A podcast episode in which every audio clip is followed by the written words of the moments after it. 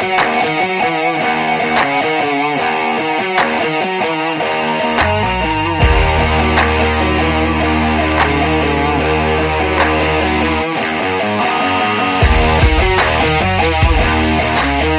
וברוכים הבאים לפרק ה-20. תביב, היית מאמין שהגענו ל-20 פרקים, וזה רק בגלגול השני של הפודקאסט הזה לדעתי. עם הגלגול הקודם אנחנו כבר מתקרבים ל-50, אה, אז מזל טוב לכולנו, מזל טוב למשתתפים, למאזינים, והיום אנחנו נסכם את השבוע הרביעי של העונה, שבוע שהבטיח קצת יותר ממה שהוא קיים, אני חושב, אנחנו נצלול לזה לעומק. אה, אנחנו ניגש ישר לעניינים, אבל לפני זה אנחנו נציג את הנפשות הפועלות לפרק הזה. אז כמובן, כרגיל, אני, תביב ואורי, אתם לא צריכים אפילו את שמות המשפחה. אה, ושני אורחים היום על תקן, אה, הרמנו אותם מה waivers, אורי, איך אפשר לקרוא לזה? אפשר, אה, עשינו עליהם trade. עשינו עליהם trade. אסף, שהוא בחירת סיבוב, איזה בחירה נעשה אותו? Mr. Irrelevant של הפודקאסט, נבחר בחירה אחרונה, אבל מצדיק את עצמו, אסף נפתלי, ובחירת סיבוב ראשון, נדב ברגר, שהגיע עם ציפיות מאוד מאוד גדולות מאוניברסיטת, אה, תבחר משהו. נדב. מישיגן. מישיגן. ממישיגן, אז נעשה אותך בחירת סיבוב 60, אתה עם מישיגן, אז אנחנו נדבר היום על כל מה שהיה. נראה לי יותר רטגרס כזה מאשר מישיגן, בסדר. מניו ג'רזי, אוקיי, אז אנחנו נעשה, אה, בעצם נדבר היום על כל מה שהיה, נדבר על מה שיש, לנו איזה שתי פינות שאנחנו הפעם בעזרת השם גם נצליח להפוך אותן לעקביות, וזה תלוי מאוד מאוד בכם, המאזינים, בוא נגיד, תחזקו את הפינות האלה וגם בנו שנקיים את זה. אנחנו נתחיל במשחק אה, בין בפלו לבין אה, מיאמי. בואו ניתן פה איזשהו מסגור כללי של המאורע, בפלו מנצחת 48-20, עולה למאזן 3-1, מיאמי יורדת למאזן 3-1. אה, קצת נגד סטטיסטים, ג'וש אלן עם 21 מ-25, 320 יארדים, ארבעה טאצ'דאונים כמספר האי השלמות שלו, סטפון דיק, שלושה טאצ'דאונים, ומנגד טואה מסתפק ב touchdown אחד, מיאמי, אחרי שבשבוע שעבר עשתה, אני יודע מה, 958 יארדים מול אה, דנבר של תביב, מסתפקת הפעם בפחות מ-400. 746 אם אתה רוצה לדייק. 726, אתה סתם עושה עוד 20 בגלל שאתה... כי הלכנו אחורה פשוט. ממורמר על הקבוצה שלך, אבל הצלחתם לעצור אותם רק על 726, תדייק. אה, אז כן, בפלו נגד מיאמי, המשחק הזה הבטיח המון, הוא קיים בעיקר מצד אחד, התחיל בצורה יוצאת דופן, חמישה טאצ'דונים רצופים, נראה שאנחנו בדרך לשבור את שיא ה-NBA בניקוד, אבל uh, מתישהו uh, בפלו הצליחה לשים ברקס ולעצור את מיאמי, ומשם זה עבר, הפך לשחיטה אפשר לומר. uh, אורי, כמה אתה מופתע ממה שקרה להתקפה של מיאמי, כמה אתה מופתע ממה שקרה להת... להתקפה של בפלו, וכמה המשחק הזה אמור להטיל בספק את מיאמי? Uh, אני לא מופתע, לא מופתע מכלום. כי... חייב להיות מופתע מזה שזה נגמר ב-28 הפרש, לא? ב-20 זה איך שהתגלגל המשחק, זה יכול, אה, יכל להסתיים גם ב, בשני סקורים, אה, איך שזה, ברגע שנוצר היתרון המשמעותי הזה, אז הם הלכו כל הזמן, זה, זה, זה מסוג משחק שמתגלגל, ברגע ש, שנפתח היתרון, ואז הלכו על דאון רביעי, ואז לוקחים יותר סיכונים, זה, זה ככה המשחק התגלגל בצורה כזאת או אחרת. כן צריך להגיד, ג'וש אלן שיחק קרוב למשחק הכי מושלם שאני זוכר אותו משחק בקריירה, באמת משחק עם קבלת החלטות נכונה, אגרסיביות במקום הנכון, רוב המסירות שלו הוא השלים 21 מ-25 אני חושב, כמו שאמרת, נכון. זה, זה מספרים אדירים, הוא לא מסר כמעט מעבר לקו ה-15-20 יארד, הכל בטווחים הקצרים, לקח את מה שנתנו לו, אה, וזה עבד, ההגנה של מיאמי מאוד אופורטוניסטית ואומנם יש גם אצלה מהירות אבל ברגע שאילי אפל נפצע והם היו צריכים להעביר את אה, קיידר קויו על, אה, על, על, נו, על סטפן דיגס. זה היה מצ'אפ נוראי, עשו עבודה נהדרת, דורסי עשה עבודה נהדרת בלקרוא את המשחק הנכון והכל התחבר להם אבל הסיפור פה בעיניי זה הצד השני של הכדור. ההגנה של, אה, של אה, בילס פשוט גם, ההתקדמות שלה, אנחנו רואים שבוע, דיבר, דיברנו על זה קצת בשבוע הראשון עם הג'אטס, האם יש סיבה לדאגה? אה, לא, כי, כי ידענו ש... הסיבה לדאגה הייתה אפרופו הארבעה עיבודים של ג'וש אלן. כן, אבל, אבל בכלל באופן כללי, האם יש סיבה לדאגה לקבוצה, אבל, אבל דברים קורים ודברים אה, הולכים בדיוק על זה, הקו הגנה שלהם פשוט חיסל את מיאמי. הם שיחקו נכון, הם, הם הפתיעו מבחינת ה-coverage שלהם בדברים ש, שסגרו בדיוק את החורים של איפה שטועה אוהב ללכת, הם הגיעו מאוד מוכנים למשחק. נגיד גם שטועה בשלושה שבועות ראשונים, רק סק אחד עליו, המשחק הזה ארבעה, בכלל באופן כללי, הצליחו מהר מאוד להגיע ולעצור את האופן המאוד אינסטינקטיבי של התקפה של מיאמי, שבנויה על שחרור מאוד מהיר של הכדור, ומשהו שהוא מאוד מתוכנן, טועה מצליח לי, לי, לייצר חיבור עם הריד הראשוני שלו, לא צריך בכלל להתעמק ולחשוב יותר מדי, ופה ממש שיבשו לנו את המנגנון הזה.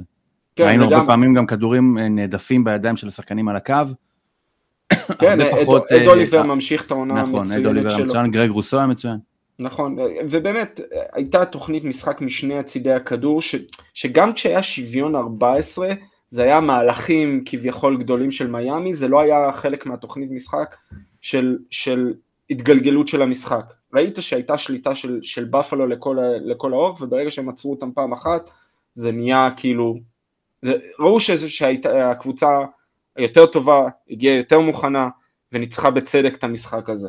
אני רוצה רק להעמיד איזשהו משהו שאני חשבתי עליו, אפרופו, נראה לי, במבט אה, ראשון אחרי זה הלכתי לבדוק את זה, שג'וש אלן רץ השנה באופן משמעותי פחות משהוא רץ בשנה שעברה, או בכלל בשנים הקודמות. רואים את זה אפרופו ההצלחה של ג'יימס קוק, שמה שלא היה לבאפלו, אני חושב שבשנים האחרונות, האחרונה בליגה מבחינת תרומה של רצים אחוריים ביארדים, זה קשור מן הסתם לזה שהם קיבלו את, ה, את הנתח הזה דרך ג'וש אלן, אבל אני מסתכל על זה שג'וש אלן השנה רץ ממש כמעט חצי ממה שרץ בשנים הקודמות, גם מבחינת היארדים שהוא מייצר לקבוצה, מבחינת הנתח שהוא מייצר לבאפלו, מבחינת המספר אה, נסיעות שלה, זה לא שבאפלו רצה פחות, פשוט רצה אחרת, וזה איזשהו פן רב גוני יותר בקבוצה הזאת, שעד עכשיו הייתה תלויה ממש לגמרי במה שג'וש אלן יעשה עם הרגליים או עם היד, ועכשיו היא נהיית כמו קבוצה ככל הקבוצות, ג'וש אלן הפך, אומנם זה טווח דגימה צר יחסית, ממישהו שרץ בסדרי הגודל של למר ג'קסון ב-2019, למישהו שרץ בצורה הרבה יותר מינורית, וכרגע באפלו יכולה להשיג את הירדים שלה גם דרך ראנינבק, uh, זה בטח קשור לכל מיני שינויים שעשו בקו התקפה שהשתפר. Uh, אסף, מה אתה הסתכלת מהקבוצה הזאת, מה ראית, מה הרשים אותך במיוחד בבאפלו, והאם שוב, אני אשאל את השאלה ששאלתי את אורי, האם אנחנו צריכים לפקפק במיאמי? כי עד עכשיו ראינו מבאפלו, כמו שאמרנו, שני צידי הכדור, ראינו מסוגלות התקפית מאוד מאוד גדולה, זאת אומרת, הם עמדו ראש בראש עם ההתקפה הכי טובה בשלושה שבועות ראשונים ואפילו היו טובים מהם, אבל גם איזושהי מסוגלות הגנתית. מיאמי להבדיל, אני שם בצד את המשחקים מול דנבר ומול ניו אינגלנד על ההתקפות הבינוניות שלהם, וראינו שבמשחק מול הצ'ארג'ס, משחק מול בפלו, ההגנה שלהם קיבלה בראש. אנחנו יודעים כרגע שמיאמי שיש לה התקפה מצוינת, אנחנו לא יודעים שום דבר על ההגנה שלהם, שום דבר טוב. בפלו אנחנו יודעים את שני הדברים. אז התחושה שלי עם מיאמי הייתה ש...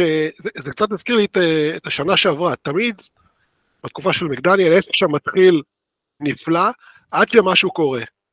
טועה נפצע, או טייריק נפצע, משהו, אמ, משהו בתדמית של הקבוצה הזאת, בעיקר של ההתקפה של הקבוצה הזאת, של איזה שעון אה, עם גלגלי שיניים מאוד מאוד עדינים, שעובד בסנכרון מדהים, מאוד מהיר, מאוד מדויק.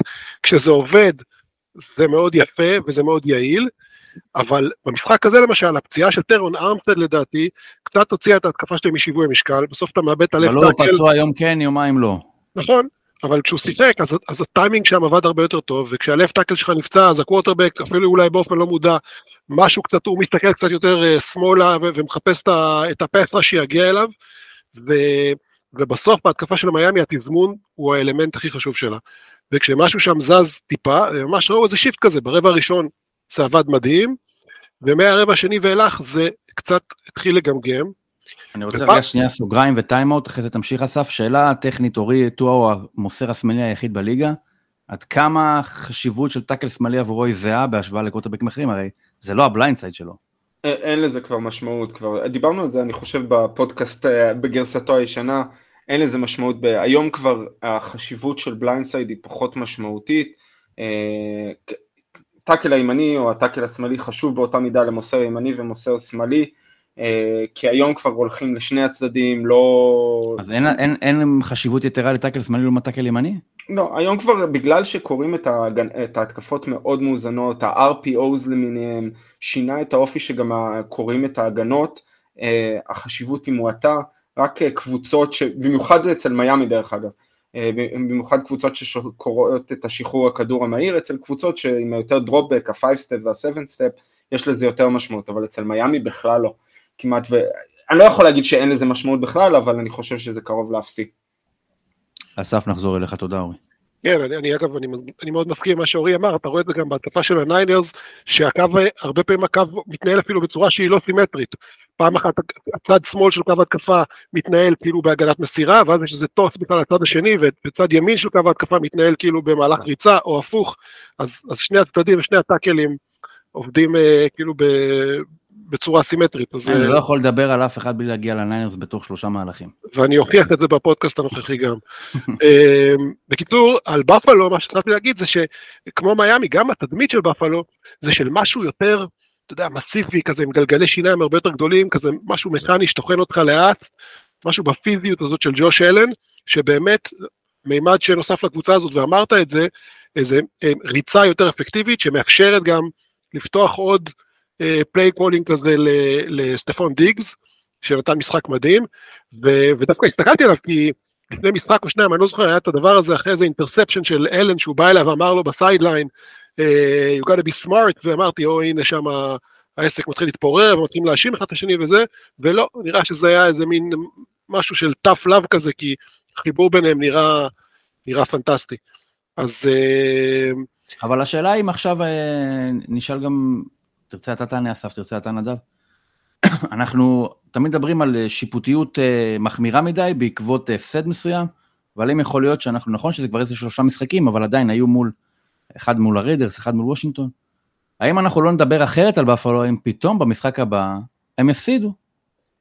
אמ, אני חושב שמה שממש מעניין בנקודה שאמרת קודם, על המשחק ריצה, זה שהם ממש עשו שם שינוי אסטרטגי משנה שעברה, באמת, אלן רץ המון שנה שעברה, ונראה לי שהם הבינו שם שזה לא יכול להמשיך ככה, כי קווטרבק מקבל המון כסף, הוא נפצע בגלל זה, אז זה ממש, כאילו, הם בחרו בדראפט את uh, קנקייד, וראיתי שבשלושה שבועות הראשונים הם הפכו להיות הקבוצה שמשחקת הכי הרבה בליגה, עם uh, 12 פרסונל, זאת אומרת עם שני טייטנדים ושני רסיברים, ובעצם ככה להכשיר משחק ריצה שיותר מבוסס על ה-running backs ופחות על אלן, ונראה שזה ממש עובד, אז כן רואים משהו שהוא גם יותר רחב ברמה האסטרטגית אה, בשביל זה.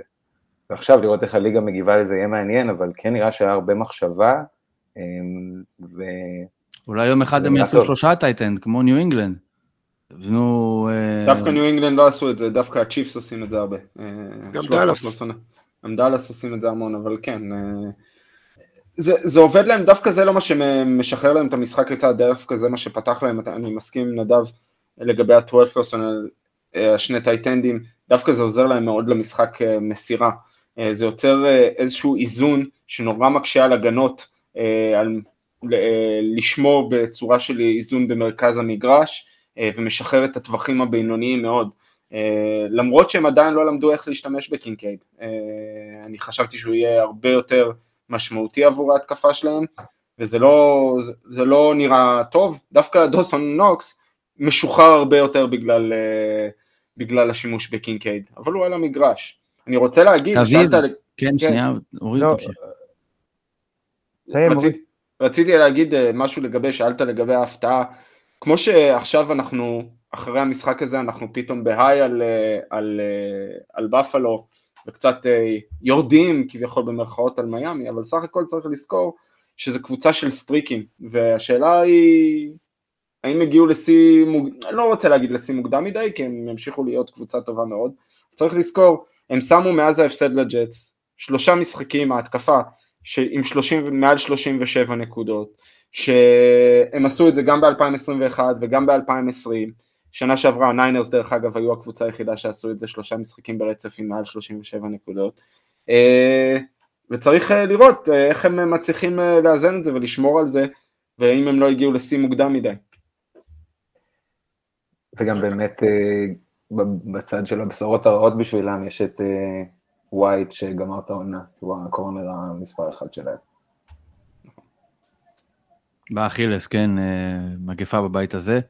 תביב, אתה בשלב מסוים מחזק את האצבעות שיכול להיות שבאפלו לא יורידו את הרגל מהגז ואולי ישימו על מיאמי 71 נקודות או משהו כזה? או ש... לא, זה חושב. לא העניין. אבל בשביל לענות על השאלה הקודמת שלך, וזה קשור לשאלה הזאת גם, אז צריך להבין אה, קודם כל, האם בפלו יכולים לנצח או להפסיד כל משחק, אה, זה ביום נתון הכל יכול לקרות, ולכן זה לא רק התוצאה הסופית, אלא גם בעיקר האיך ייראה המשחק הבא של בפלו, והאם באמת גלגלי השיניים, כמו שתיאר אסף, אה, ימשיכו אה, לטחון שם אה, מבחינה, בטח מבחינה הגנתית, ואם באמת ההתקפה תצליח להשתמש בכל הכלים. לגבי הדולפינס, תשמע, זה, זה, לא, זה לא נעים לראות בעיקר. כשזה מתפרק, כמו שקרה להם, או כמו שקרה לדן בשבוע שעבר, כאילו, לא יודע מה, מה לפרק שם, אבל בגדול, כשזה מתפרק זה נראה רע כל כך, זה כאילו מחמיר לב, אין, אין, אין לי ביטוי יותר טוב לזה, זה פשוט... לדעתי זה שם בפרופורציות גם את מה שקרה לדנבר, כמה שאפשר לא. לשים את זה בפרופורציות, לא. ובמובן של, אני חושב שההתקפות פה בליגה הן כל כך כל כך טובות, שכשזה נכנס לקצב אז זה פשוט קורה. ואם זה, אוקיי, נכון שיש הבדל בין 70 ל-48, אבל יש משהו בזה שזה קרה לקבוצה שנתנה שבוע שעבר 70, כדי להראות שלפעמים זה אולי איזשהו דרך להאדיר את ההתקפות בליגה הזאת, שכשהן טובות הן טובות וקשה מאוד לעצור אותה.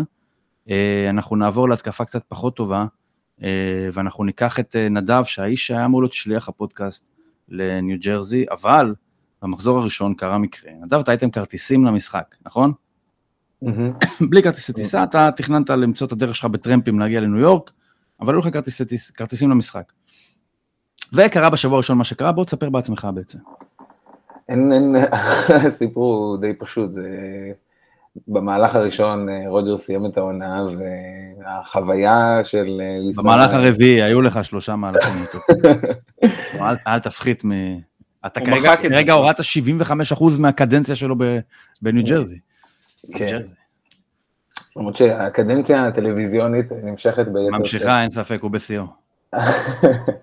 וכן, הרגשתי שבמועדון אה, ששנים חלשות אה, הוא הוא ברוך בהן, היה, היה אפשר לפספס את זה ו, ולחכות לשנה הבאה.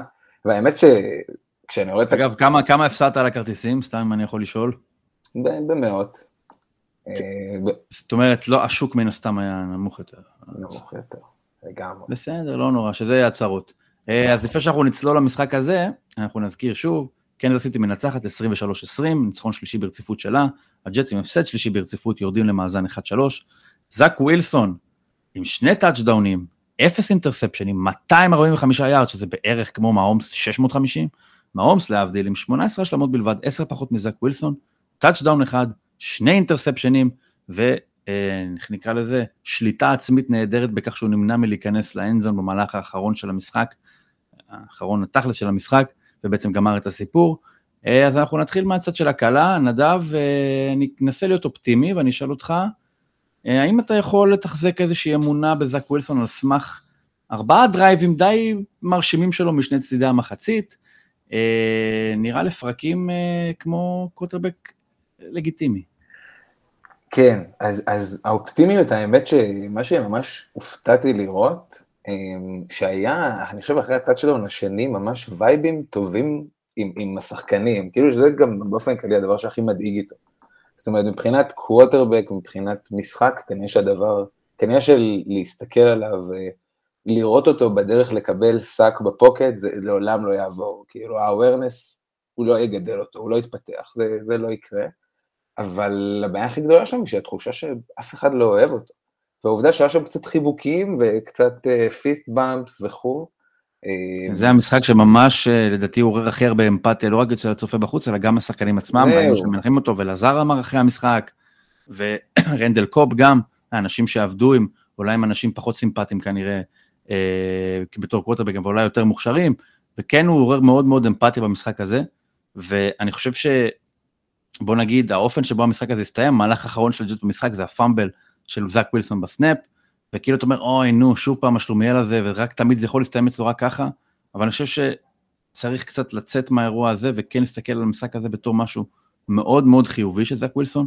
לא הייתי נשען על זה ובונה על שחזור של הדבר הזה, אבל ממש מנתק את זה מאיזשהו הקשר, אפשר כבר לשים על זה פלומבה, זה לא יצליח, אוקיי? לא יהיה לנו פתאום איזושהי התאוששות מופלאה, ואנחנו נראה מזאק ווילסון איזה franchise quarterback, או הקווטרבק של הג'טס אפילו בשנה הבאה. אבל דווקא בגלל שהוא כזה, אז כן לנסות להישען על מה שכן נמצא, בשביל לסמוך לפחות בשבילו, כי זאק ווילסון נמצא בסיטואציה שהוא לא בחר בה, נכפתה עליו, הוא, הוא הצל שמטיל האסון הזה בעצם, שקרה לג'ט, האסון הספורטיבי הזה, והנוכחות של רוג'רס ביציע, ראינו אותו עם השפם ה... לא יודע איך לקרוא, כאילו, זה כנראה מודרני או משהו כזה, מגוחך תביב? לא יודע. לא, למה ככה? למה להגיד? אתה אוהב את זה? אתה יש לך זקן גם. בוודאי שאני אוהב את זה. אבל זה בא אצלך עם זקן, תמיד הייתי חושד באנשים שיש להם רק שפם. זה יותר לא מביך. זה לא, לא יודע, כאילו, אבל יושב שם, ממש... קודם כל זה אופנתי, בוא נשים את זה רגע, זה נקודתית, רואים את זה גם אצל שחקנים אחרים, ולא רק שחקנים. אה, אז זה בעניין הזה, זה אחד. זה שהוא כאילו הגיע לניו יורק ונהיה יותר redneck ממה שהיה קודם, זה כבר סיפור אחר, ו... יכול להיות שכאילו יש לקנזס יש את טיילר סוויפט, לג'טס יש את אירון רוג'רס, ושניהם נמצאים באותו אזור באצטדיון, וראינו ב... ב... יש שם איזה flea flicker של ולמי לא נשאר? זאק ווילסון, ב... למי לא נשאר? לך? נו בסדר.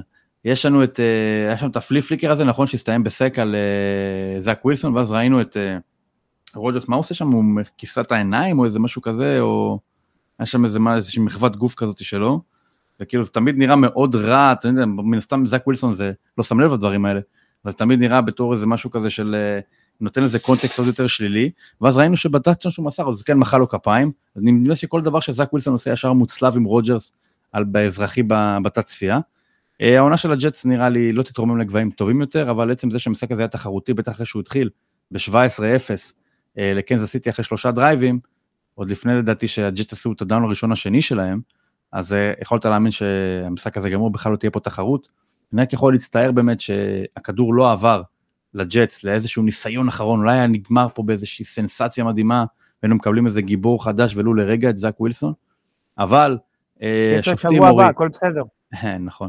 אורי, השופטים, אתה רוצה להגיד משהו על, ה...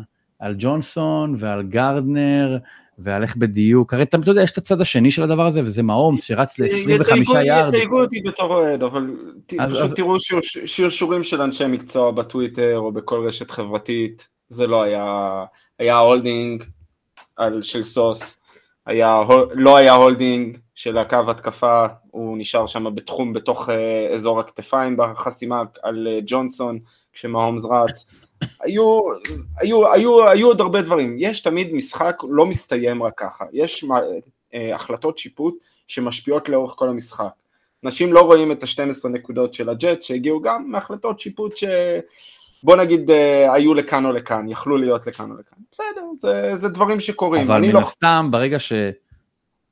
יש, אם יש טעויות שיפוט שמסייעות לקבוצה כמו הג'ט להשיג 12 נקודות, אז זה לא צורם כמו טעויות שיפוט שעוזרות לקבוצה כמו הצ'יפס לנצח את הג'אטס. אבל זה, זה העניין, שזה לא טעויות שיפוט, זה, זה דברים שקור, שקורים, זה לא, זה החלטות שקורות, אפשר לראות את הניתוחים של אנשי מקצוע יותר טובים ממני, ו, ובמיוחד לגבי הקטע הזה של ה holding בריצה שלו, לא היה שם holding, אה, כולם אומרים את זה. נדב, אה, אתה גם אומר את זה? האמת, ש, האמת שכן, כאילו הצד של האוהד שבי אפילו קצת, כאילו אני מרגיש שהוא קצת מדוכא כשאני אומר את זה, אבל הייתה, הייתה לי תחושה אמ, כשראיתי את ה, בעצם את, את המהפך שיש אה, לליגה. אתה מבין מה זה מהפך של הג'טס, שמשווים, זה המהפך. כן, זה כמעט מהפך, ההפיכונת, ש... שכאילו, אתה אומר, זה, זה משחק עם כל כך high profile, בזמן המרכזי עם כל הסיפור של אה, קלסי וטיילור סוויפט, ולא יכולתי שלא לחשוב שהם כאילו רוצים להשאיר את זה מעניין שלוש וחצי שעות, לא משנה מה. אמ, וכן, וגם שגם אני ראיתי את הקטע עם סוס, וזה באמת, אה, בניתוח עומק נראה, נראה כמו פאול, ותשמע, אני, אני, אני, אני נהניתי מהמשחק עצמו, אז אין לי תלונות. אתם במצב שבו אם תצליחו להיות תחרותיים באירועים כאלה, זה כבר כמו מה שהיה יכול להיות ניצחון עם רוג'רס? לגמרי, כי, כי אנחנו עם ה... אני מרגיש, ב, ב... הכעס הכי גדול שיש לי שאני רואה את הקבוצה זה הנדוניה של רוג'רס ה-GM, לראות את רנדל קוב ולזר רצים שם, את מור בקליבלנד, וכאילו לזאק ווילסון, גם אם הוא היה טריפל ווילסון, הוא, הוא, אין, לו, אין לו את הכלים באמת להצליח. לזר דווקא היה, טוב, היה יחסית טוב במשחק ביום ראשון. לזר היה טוב. כן, קוב באמת הוא אה, סוג של אה, נדוניה, אין מה להגיד כן, הוא. באמת חבר, מישהו שילווה את רוג'רס, יכיר לו את העיר. אסף, אה, אני רוצה... אתה, אתה רוצה להרים לזאק? אנחנו רוצים להרים פה לזאק. לא. לא, אוקיי. לא אני רוצה להרים לזאק, אבל אז אחרי זה, אורי ירים לזאק, אסף, אתה רוצה ל... אני רוצה להגיד? אה, אני רוצה להגיד מילה על השופטים, ואני רוצה אה, אחרי זה להוריד לקנזס. נזכיר, אתה האיש שמסתובב ברחוב עם משרוקית. בדגל צהוב. לא, אבל אני באמת, אה, אתה יודע, אנשים אומרים משפטים או כותבים דברים בטוויטר, אין לזה מחיר. ואז מחברים שני דברים שבאמת, כאילו לכאורה לא קשורים, ואומרים, אתה יודע, הנה דוגמה להחלטה, נגיד ה holding הזה, אה, שלדעתי לא היה, אה, של קנזס, ו... ומצד שני, טיילור סוויפט נמצאת במשחקים של קנזס, וזה מעלה ב-12% את הרייטינג של טינאייג'רים בין 13 ל-17, ועכשיו אתם תעשו את המתמטיקה. ואז אנשים מתפתים ל- לחשוב כל מיני דברים כאלה.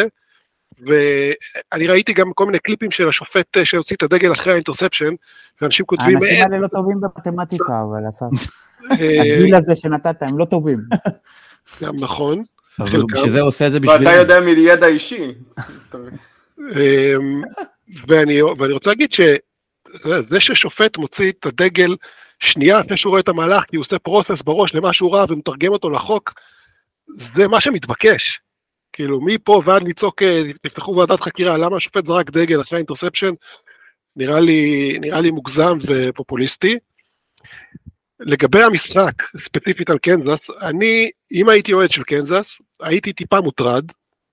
אה, בתור מישהו שהוא לא אוהד, או לא אוהד אה, קנזס, אז זה נחמד, יש משחקים עם קאמבק ומשחקים שמבוססים על מומנטום וזה כיף, אבל אחרי שאתה מוביל 17-0 על קבוצה כמו הג'אטס, ואתה נותן להם לחזור בצורה שאני לא ראיתי, זאת אומרת, זה היה לי מוזר לראות את מהומס עם השני אינטרספשנס האלה, אחד שהוא אה, זרק אותו אנדר ת'רון בלי שמישהו הפריע לו, לא היה שם איזה פס משמעותי, והשנייה זה נראה משהו בכלל באזור של קבלת החלטות, הוא זרק את זה לאיזשהו דאבל קאברג' כזה שהיה על קלסי, אה, ש, שזה היה בעיניי, אה, כאילו פתאום קנזס נראתה קבוצה יותר מתאמצת, שדברים הולכים פחות חלק מאשר שהם הלכו בעונות קודמות, ו...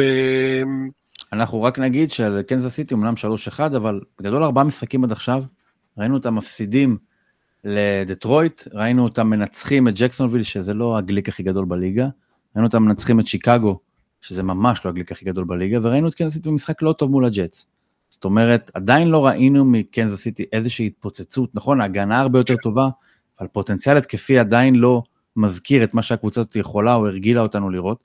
ואני מסתכל על המשחקים הקרובים של אה, קנזס סיטי, ואני מנסה למצוא איזשהו מקום, ש- איזשהו מבחן, שאם היא תעמוד בו, אני יכול להגיד, או, יש לנו את זה. אז מנסוטה בחוץ במחזור הבא, אה. או- כן, זה עונה לפרופיל לא, הזה? לא. לא עונה. לא. אוקיי, דנבר בבית, תביב, אתה רוצה לענות על זה בשבילנו? אין טעם להתייחס לזה בכלל. אין טעם להתייחס. אז אני הולך על הצ'ארג'רס בבית, למרות שגם הייתי אומר, התפוצצות, התפוצצות התקפית אם תבוא פה, האם ההגנה של הצ'ארג'רס זה בדיוק המתנגד השווה הערך לא. להתקפה של הצ'יפס? לא, למרות שיש את- שיש את הסקים של אה, חליל מאק, אה, אורי, לא. חליל מאק וג'ואי בוסה, וג'ואי בוסה וברנדון סטיילי בוסה. בעיקר. אה, אני, אני חושב שלא, רק הלאה, אנחנו ממשיכים.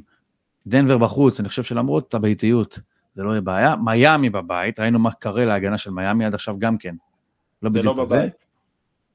זה לא בבית, נכון, זה, זה בגרמניה, בגרמניה. אה, שזה בית גם. אה, ואני חושב שהסימן הראשון בלוח זה מה שקורה ב-21 לנובמבר, אורי, מה קורה ב-21 לנובמבר? אה, לא זוכר, אתה תגיד לי, אני... פילדלפיה? בבית. זה הבילס? לא, פילדלפיה. פילדלפיה? אוקיי. Mm. לא זוכר כבר את הלו"ז אז בעצם. יש כמה, בגדול, הלו"ז הוא יחסית... אה, הוא אחד הנוחים בליגה. אחד הנוחים, יש לנו, אתה יודע, דברים שסומנו בהתחלה אה, כמוקשים, וכנראה כבר לא יהיו מוקשים, סינסינטי מחזור 17, אנחנו לא רואים את זה ב- כמו שיכולנו לחזות שיהיה. באמת, תלוי מי ישחק שם. בדיוק, פילדלפיה בבית, יש את בפלו בבית, יש את הצ'ארג'רס בחוץ, מחזור אחרון, כנראה כבר יהיה פחות חשוב. מה שאני בא להגיד פה אולי זה שכן סיטי יכולה להמשיך להיות כמו שהיא עכשיו, טובה הגנתית, לא, מס, לא מסונכרנת התקפית לחלוטין, ועדיין לזכות מקום ראשון בחטיבה הזאת ואפילו בפער. אפשר לענות על כל הדברים שנאמרו כן, פה? תענה ואנחנו נעבור למשחק הבא. אז דבר ראשון, אני בתור אוהד ובתור uh, מישהו שרואה את הקבוצה הזאת מספיק שנים, אני לא מודאג. כי הקבוצה הזאת נוהגת תמיד לסבך לעצמה את העניינים. גם משחקים שהם בלואו-אוטס, אני מזכיר מול דנבר בשנה שעברה עם האינטרספשן על ראסל. לא, זה קשה, זה להיות אוהד אה, של קנזס סיטי. לא, לא, תשמע, עברתי מספיק שנים, אני אחרי 30 ומשהו שנה, אני אומר את אותו דבר, אתה תענה את התשובה. כן, אבל, אבל בסדר, נוהגים לסבך את המשחקים גם את המשחקים הקלים. אני, אני לא מודאג כי ההגנה ממשיכה להיראות טוב. אם מצליחים לייצר איזשהו משחק ריצה ולהזכיר, פצ'קו אתמול היה נהדר מאחורי קו התקפה שהיה טוב מאוד, השיג 150 מיארד מסקרימג', 115 על הקרקע, אה, רק ב-20 נסיעות, היה נראה נהדר. לא, זה משהו שלא היה קיים לצ'יפס לאורך השנים. יהיו, יהיו הרבה בעיות. אה, כן, ההתקפה עדיין לא מחוברת יחסית, אבל מונז אוהב אה, לעשות לעצמו חיים קשים למסור את המסירות האלה. הבטחתי להגיד על זאק ווילסון, אמרתי, ההגנה של הצ'יפס שיחקה אחלה.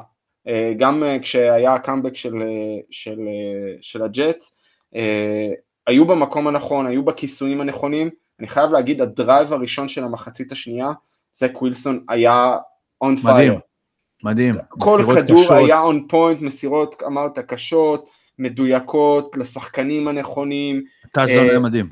היו, היו, החלטות, אה, היו החלטות טובות, היו הפלות כדור של הרסיברים גם באיזשהו שלב, ולא לא ב drive הזה, אבל הוא שיחק נהדר. צריך להגיד, פתאום נכנסה רוחו של ארון רודג'רס בו, אני לא יודע מה קרה לו. בסוף, אה, אבל, בסוף הכל מתחרבן בצורה של snap, שלא משתלט על snap. של הזה, זה, זה לא היה snap, זה היה עליו, זה היה לגמרי עליו, זה היה. אני אומר, כן, לא משתלט עליו. כן. אה, הוא פשוט הוריד את העיניים מהכדור, זה אחד הדברים שהוא היה צריך לעשות קודם כל אה, לאבטח את הכדור, וזה מסוג הדברים שקורים. אני לא, אני לא מסכים עם נדב דרך אגב, אני חושב שהקבוצה מאוד תומכת בו ומאוד... לא, הוא אמר שעכשיו, מה שהוא היה רואה קודם שזה לא היה קורה. אה, אוקיי. אני, אני חושב ש... אני לא יודע אם הוא קווטרבק העתיד של הקבוצה, אבל לא, לא. כשיש ניצוצות, אז הוא מראה שהוא יכול לעשות דברים טובים. אני אומר שהרגע הזה צריך להסתכל עליו בתור, עזוב את העבר, עזוב את העתיד שאין, זה היה לרגע אחד שבו הוא היה איזושהי הבטחה, מימש איזושהי הבטחה, גם זה בפריזמה של 15 דקות של פוטבול, גם זה משהו, ועכשיו מי שראה פה מאניבול, אתם זוכרים את אחת המטאפורות הכי טובות שם, שהוא אומר יש את יש זה, אני אגיד ככה, יש את הצ'יפס, ואז יש 50 מטר של חרא, ואז יש את שיקגו נגד דנבר, רגע, אני חייב שנייה... לא, זה היה צריך להיות אינבזיה של מיניסוטה וקרוליינה ומתחת. נכון. אני חייב, אני מרגיש שלא מצינו את עניין טיילור סוויפט, אני חייב עוד שני משפטים קצרים. אתה רוצה להביא את אחד הילדים, אסף? אני מוצא את זה? לא. אני מרגיש שיש תמה חוזרת אצלך עם ילדים היום, אסף, אני מתחיל לחשוב. זהו עכשיו, אני לא אמרתי כלום. אני הבטחתי שאני לא אדבר עליה היום, כי יצא לי מזה, אני שידרתי את המשחק וזה באמת היה קשוח. אורי, אתה מרגיש שפלשו לך לכנסייה? וואי, זה קשוח. לקחו, חיללו לך את המקדש, הכניסו לך משהו מתרבות הפופולרית לתוך הדבר, לתוך הנישה שלך. צלם בהיכל, ואני אחמם אותו עכשיו, ואני אגיד שהטאצ'דאון הראשון של פצ'קו, שאגב היה מהלך מהמם, הייתה שם איזו חסימה של אה, סמית, מי זה ה guard הזה שחסם שם? זה, שיטח שם את ג'ורדן וייטהד, זה היה פשוט מהמם. נו, זו הייתה אימא של קלסי.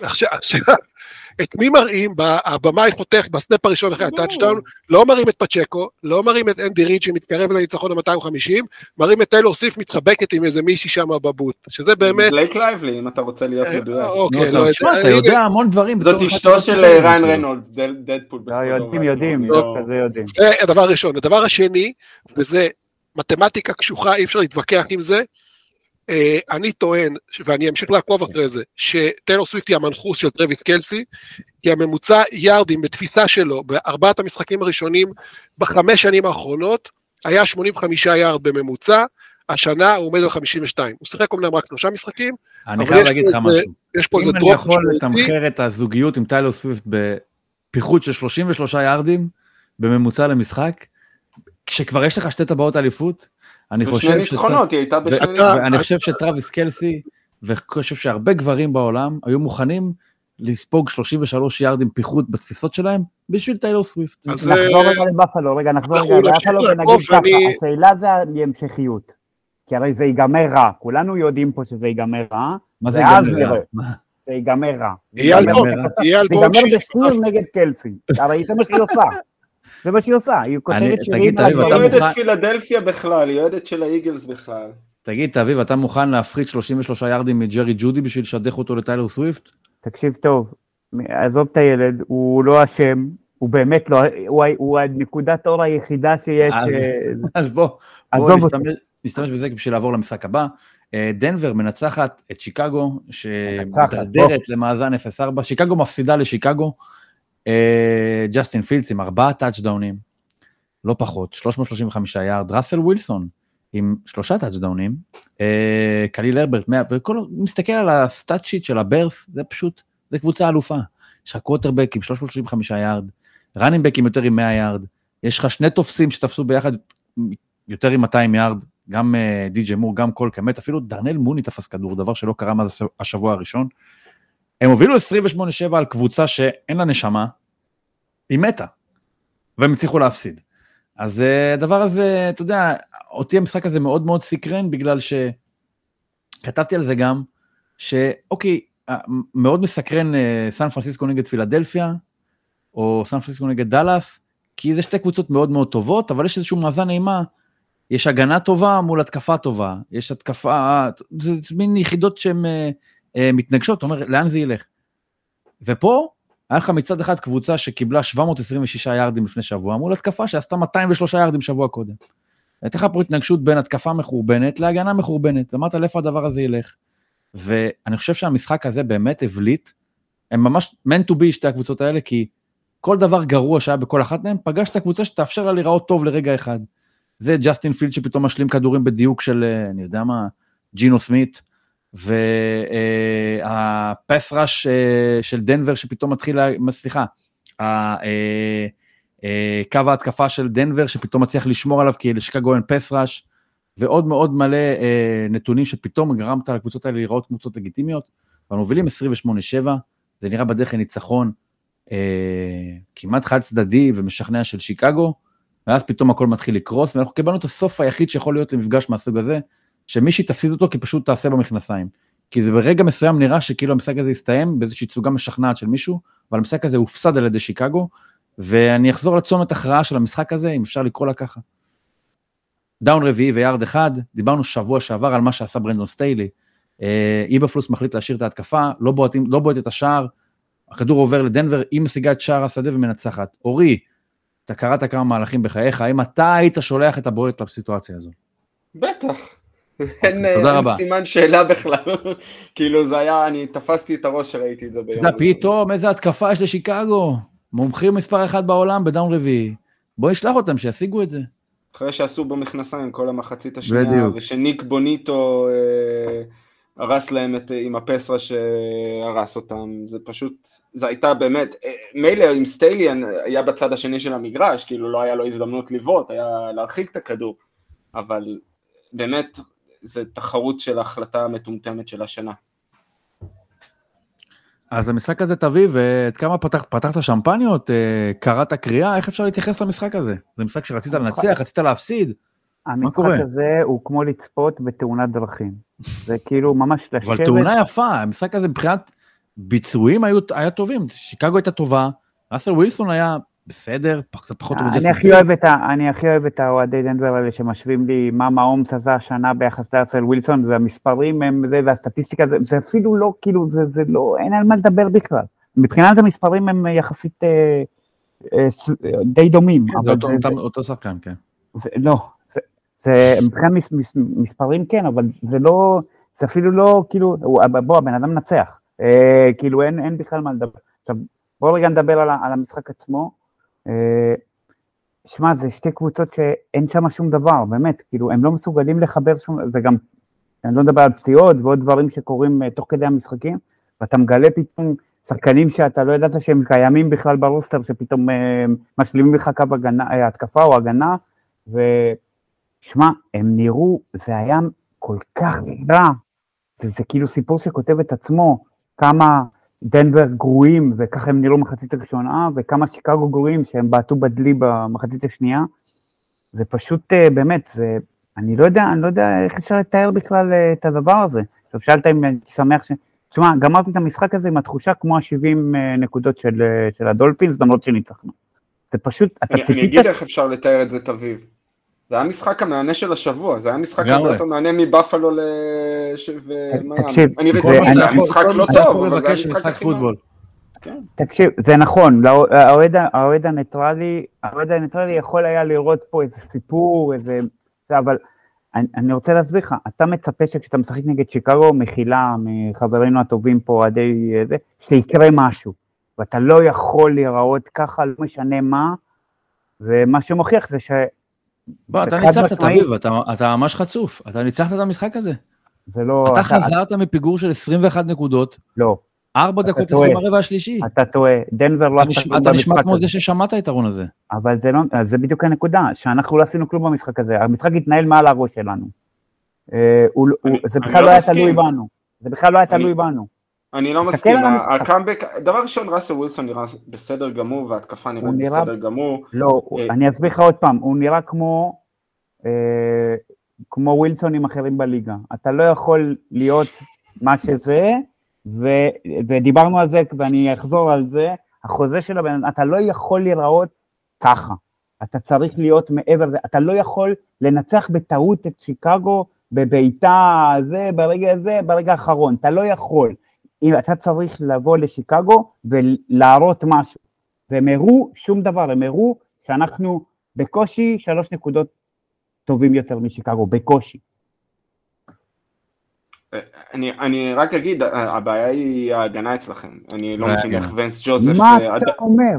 אני, אני לא יודע איך ונס ג'וזף עדיין, הוא הציל, זה כאילו, הוא הציל, הניצחון הזה סוג של הציל אותו מלזרוק אותו לכל הרוחות. לא בטוח. מחצית ראשונה הוא גרם לג'סטין פילדס, אני חושב שהייתה תוכנית משחק טובה מאוד לשיקגו לאורך כל המשחק, עם ה play action, הם, הם עשו דברים טובים, זה שחרר קצת המשחק ריצה, אבל באמת, הם גרמו לו להיראות טוב, אה, אבל אה, הלחץ קצת, ה naked bootlegs האלה שהוא יוצא לצד אחד, הם עשו התאמה יפה מאוד במחצית השנייה, זה גם מה שהוביל ל sack fumble ולהחזרה לטאצ'דאון של אה, ניק בוניטו שם, אה, היו התאמות טובות, ואנס ג'וזף, אנחנו זוכרים אותו, יש לו ידע בתור מאמן הגנה, פשוט אין לו את הכישרון שהוא רגיל אליו ואין לו את החומר שהוא רגיל לעבוד איתו, אה, והוא לא עושה את ההתאמות, הוא מנסה לכפות את, ה, את הסכמות שלו על ה roster, במקום להתאים את זה אל ה roster, וזה חלק מהבעיה בעיניי בשיקגו כרגע,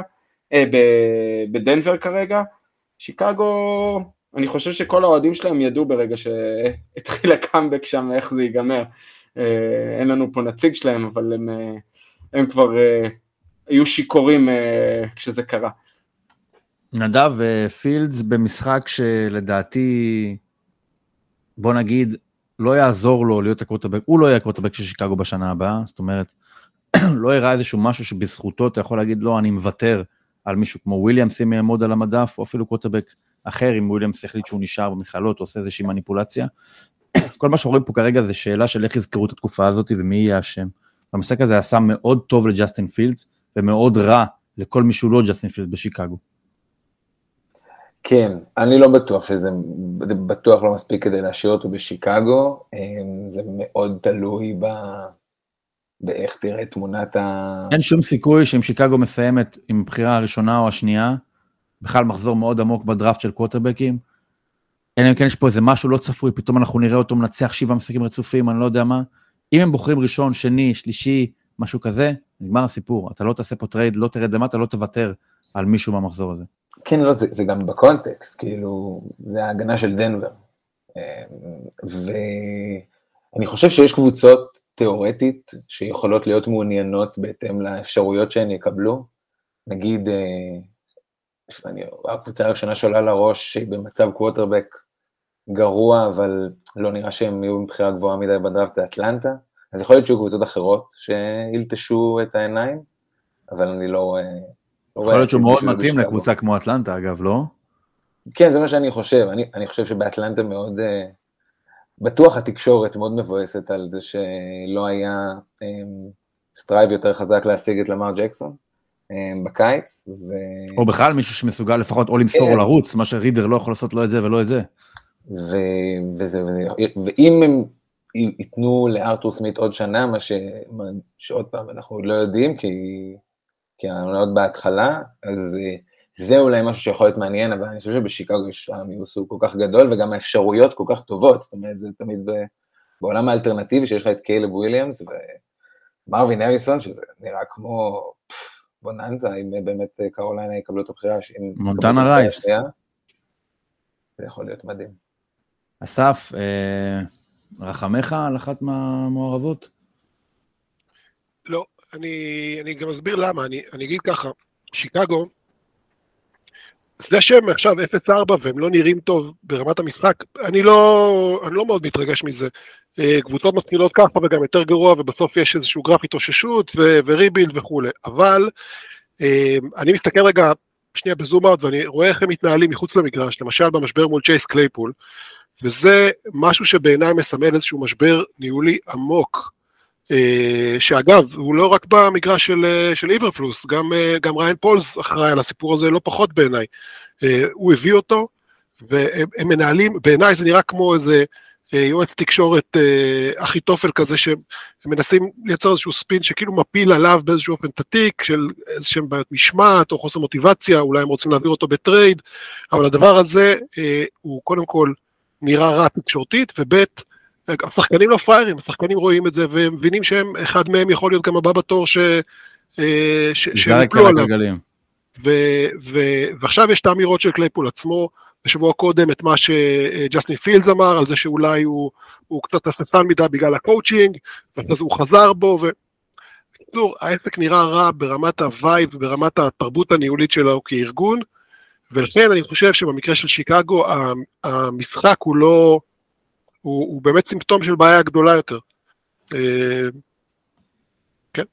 אנחנו נעבור למשחק הבא, אה, פילדלפיה אה, מול וושינגטון, פילדלפיה מנצחת 34-31 בהערכה, שומרת על מאזן מושלם, ואני רוצה, במשחק הזה, סיים האוול, נס רפואי שעדיין בחיים, אני חושב ש-24 סקס מתחילת השנה, הוא בקצב של לתרום את גופו למדע באזור השבוע 14-15, אבל אני רוצה להתחיל את המשחק הזה יחסית אבל תפקד יפה במשחק הזה עם כל הלחץ והכל, וושינגטון הייתה ממש בעניינים, ממש במהלך האחרון של המשחק, הוא מוצא את uh, ג'אן דוטסון באנזון, מצמקים 31-30, ואז רון ריברה צריך להחליט מה שהוא עושה. Uh, האם הוא הולך על 2 point conversion, מנסה לקחת את כל הקופה, או שהוא הולך על בעיטת uh, המרה ושולח את המשחק להערכה.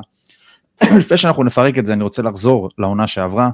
דאג פידרסן, מאמן של ג'קסונוויל מול בולטימור, 27-26 אחרי טאצ'דאון, 14 שניות לסיום, מחליט שהוא שולח, הולך עם המרה של שתי נקודות, ג'קסונוויל באותו שלב במאזן של שלושה ניצחונות ושבעה הפסדים, הוא מבין שלהפסיד יותר מדי אין, קבוצה שלו פחות טובה מבולטימור, ולדעתי, ואני מזהה את ההיגיון ואני רוצה להחיל אותו גם לוושינגטון, מזהה שלקבוצה פחות טובה, יותר הגיוני או נכון לנסות לתחום את ההכרעה למהלך בודד, מאשר לנסות לשלוח אותו לעוד הערכה ולספר שם משהו אה, ארוך הרבה יותר מאשר אה, האפשרות לקחת כל הקופה במהלך אחד.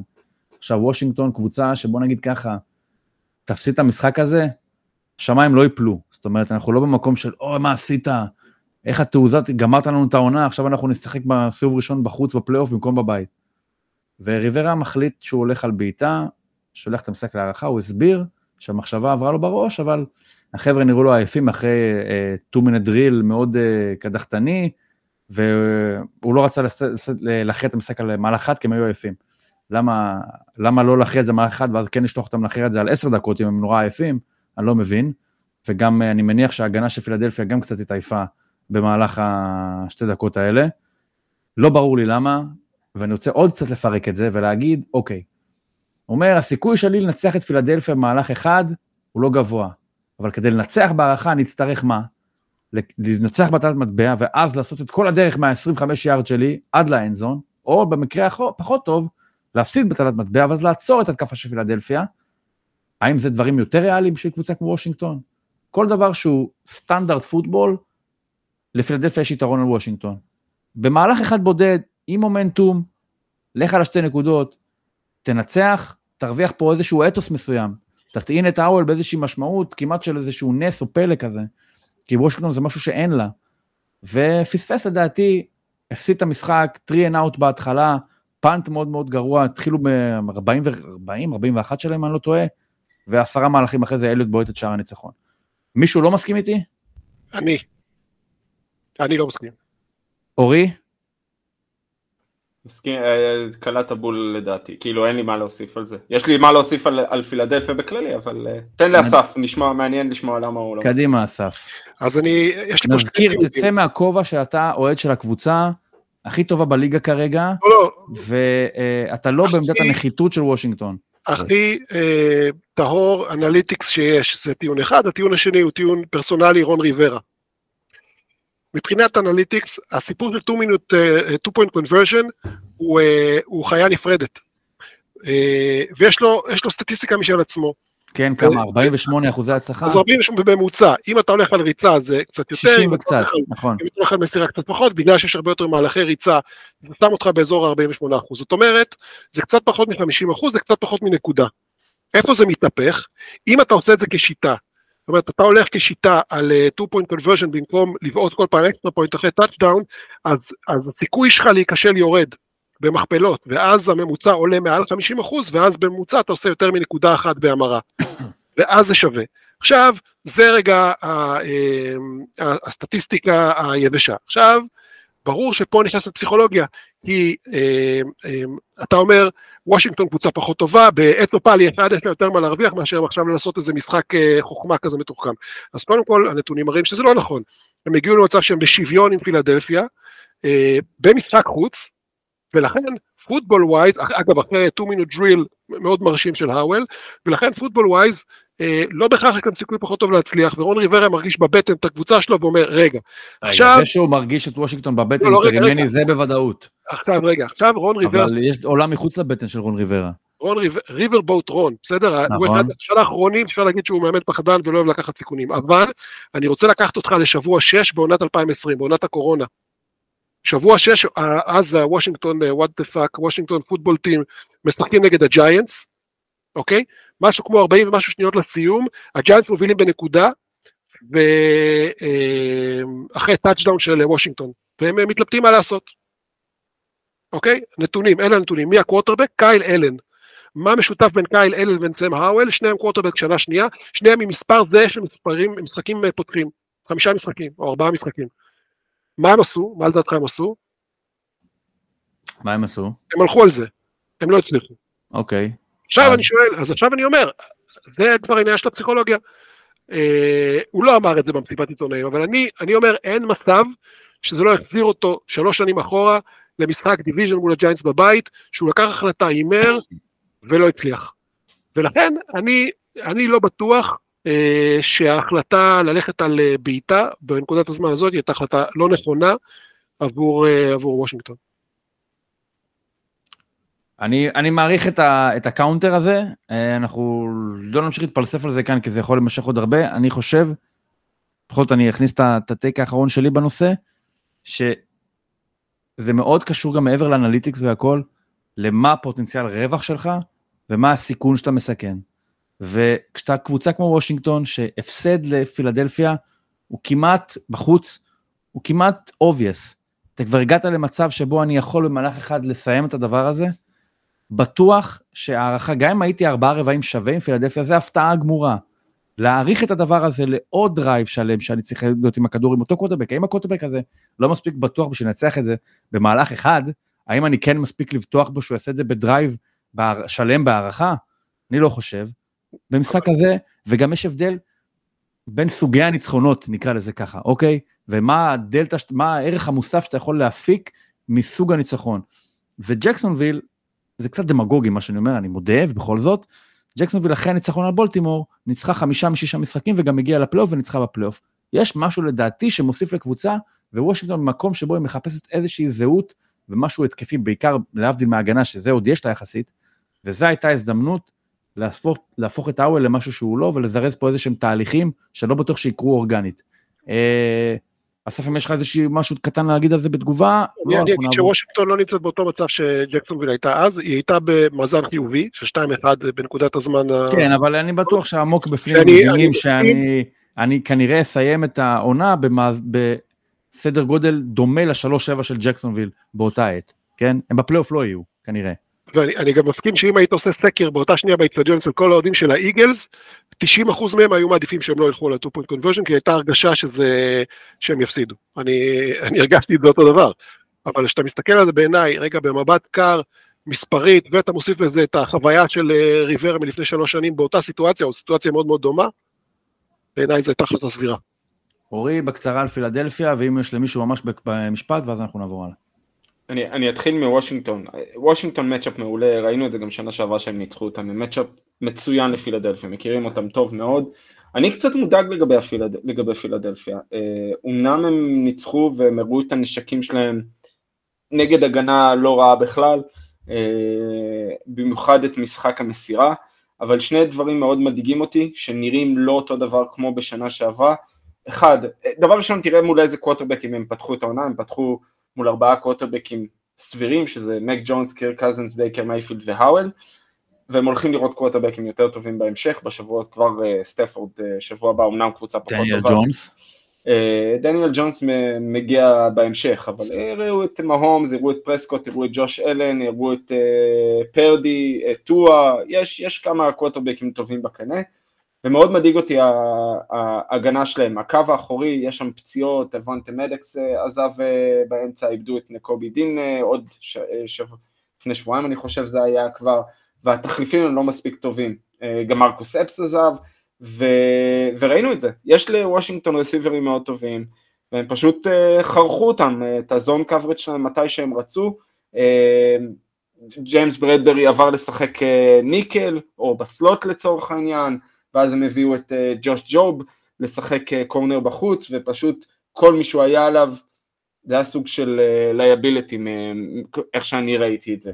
מה שעוד מאוד מטריד אותי זה ג'לן הרץ, הוא לא משחק, אחד הנשקים הגדולים בארסנל של, של פילדלפיה תחת שיין סטייכן זה היה משחק ריצה אה, שלו, והוא לא רץ אותו דבר, אני לא יודע אם זה הפציעה, אני לא יודע אם זה משהו ב play calling שזה, אם תשימו לב, ראיתי מקטע של, של קטעי וידאו שמישהו ערך, הוא נופל אבל אם אתה משיג את זה מסוויפט, קצת בדומה למה שבאפלו משיגה מג'יימס קוק, האם זה לא, לא פיצוי? רצים איתו, אבל הוא פשוט, אה, הוא פשוט נופל מהר מאוד, במקום שהוא היה משיג את היארדים אקסטרה, הוא, הוא פשוט מוותר נורא מהר, הוא מפחד מהטאקלים, אני לא יודע אם זה מהעניין של הפציעה או שאומרים לו תרד יותר מהר לקרקע, זה דברים שלא ראו אצלו בעבר.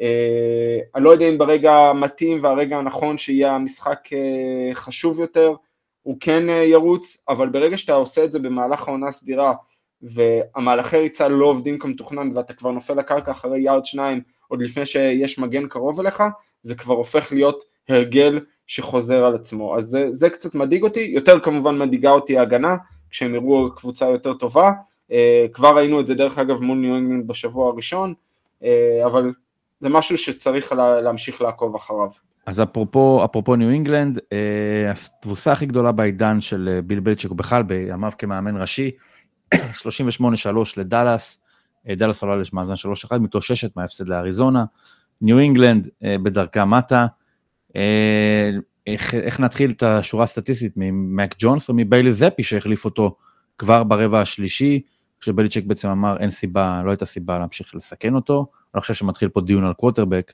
אבל אם יש דיון הוא לא מק ג'ונס או ביילי זפי, אלא מק ג'ונס או מישהו אחר בשנה הבאה או בעתיד הקרוב.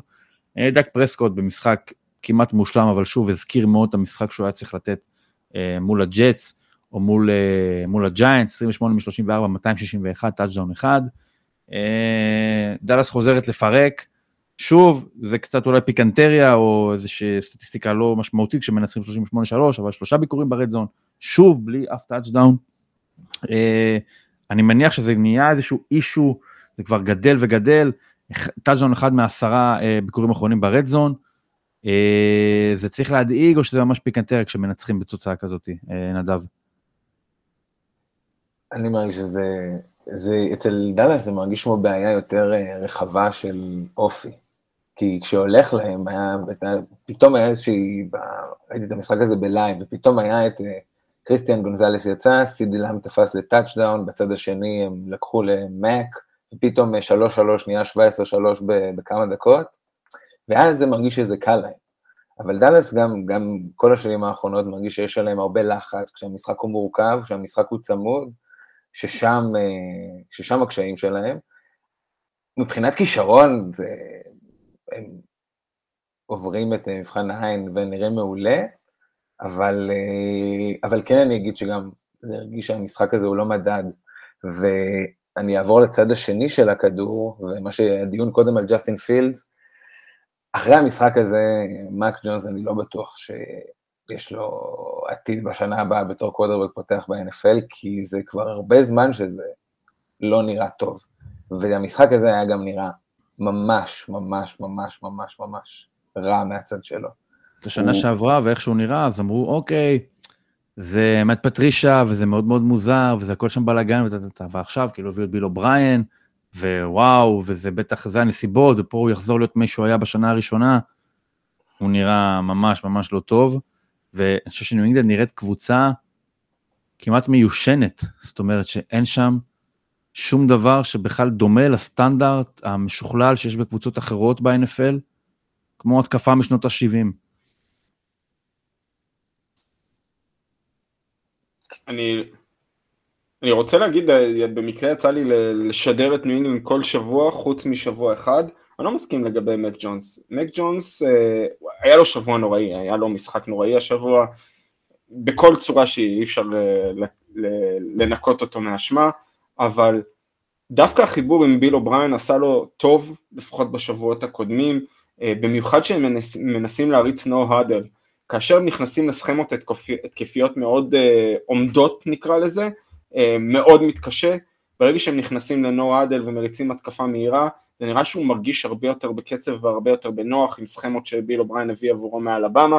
אה, אני לא אומר שהוא הפתרון, גם בילי זאפי זה לא הפתרון, אה, ביילי זאפי זה לא הפתרון, אבל, אבל יש, אפשר להגן עליו, על מק ג'ונס, ברגעים מסוימים, בדברים מסוימים.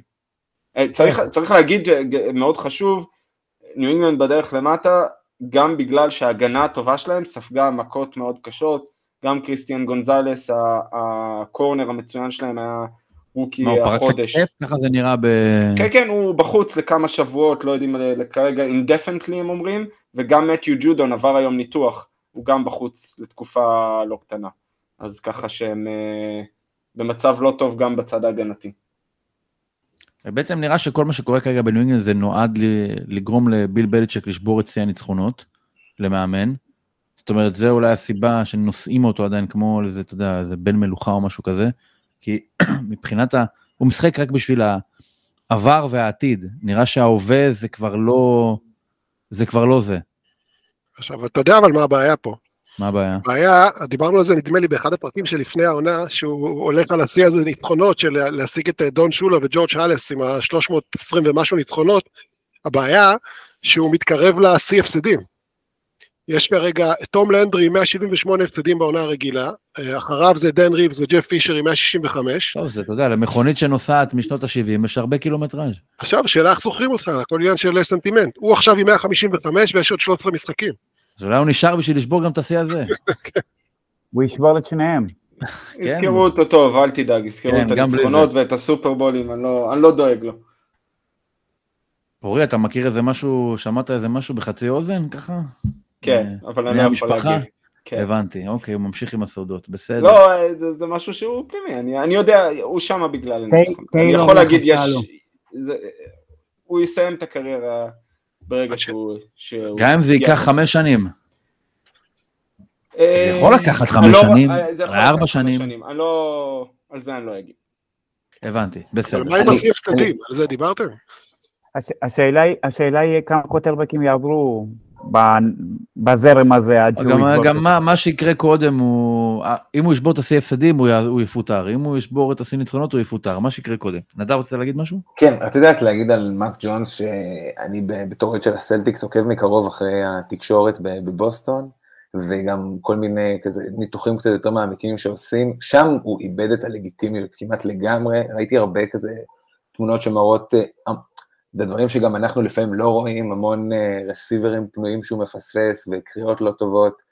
הנתונים המתקדמים שלו נראים ממש ממש לא טוב, אז, אז יש case מאוד מאוד חזק גם לצד השני, וגם בוסטון היא עיר ספורט שמאוד מאוד מונעת מהתקשורת, והם ממה חושבים וגם מהמי בחוץ, וכרגע זה נראה מאוד לא טוב מבחינתו. אנחנו נעבור למקום שבו דברים נראים קצת יותר טובים. אה, אינדיאנפוליס נגד אה, אה, הקולטס, 29-23 לרמס. אינדיאנפוליס נגד הקולטס, הרמס נגד הקולטס כמובן. 29-23, הרמס מאזן 2-2, ככה גם הקולטס, אגב כל הקבוצות ב-AFC דרום ב-2-2, מאוד מעניין. אה, ריצ'רדסון עם 11 מ-25, אבל כמה מסירות יוצאות דופן. היה עם לדעתי משהו כמו ארבע השלמות לקראת סוף הרבע השלישי, ואז פתאום הצית את עצמו ואת ההתקפה, והגיעו ל-23-23, משחק רס להארכה. מתיו סטפורד עם 319 יארד, touchdown אחד והחשוב ביותר בהארכה. אה, פוקה נקוע שהוא כרגע רודף אחרי הזנב של ג'סטין ג'פרסון בדרך ל, ל, למקום הראשון בטבלת היארדים של התופסים, עם ה touchdown המנצח. אה, מאיפה מתחילים? אורי, בתור האיש שנשא את הבשורה של הרמס עוד לפני שזה נהיה טרנד, חזית את זה, בוא תרים לעצמך ולהם.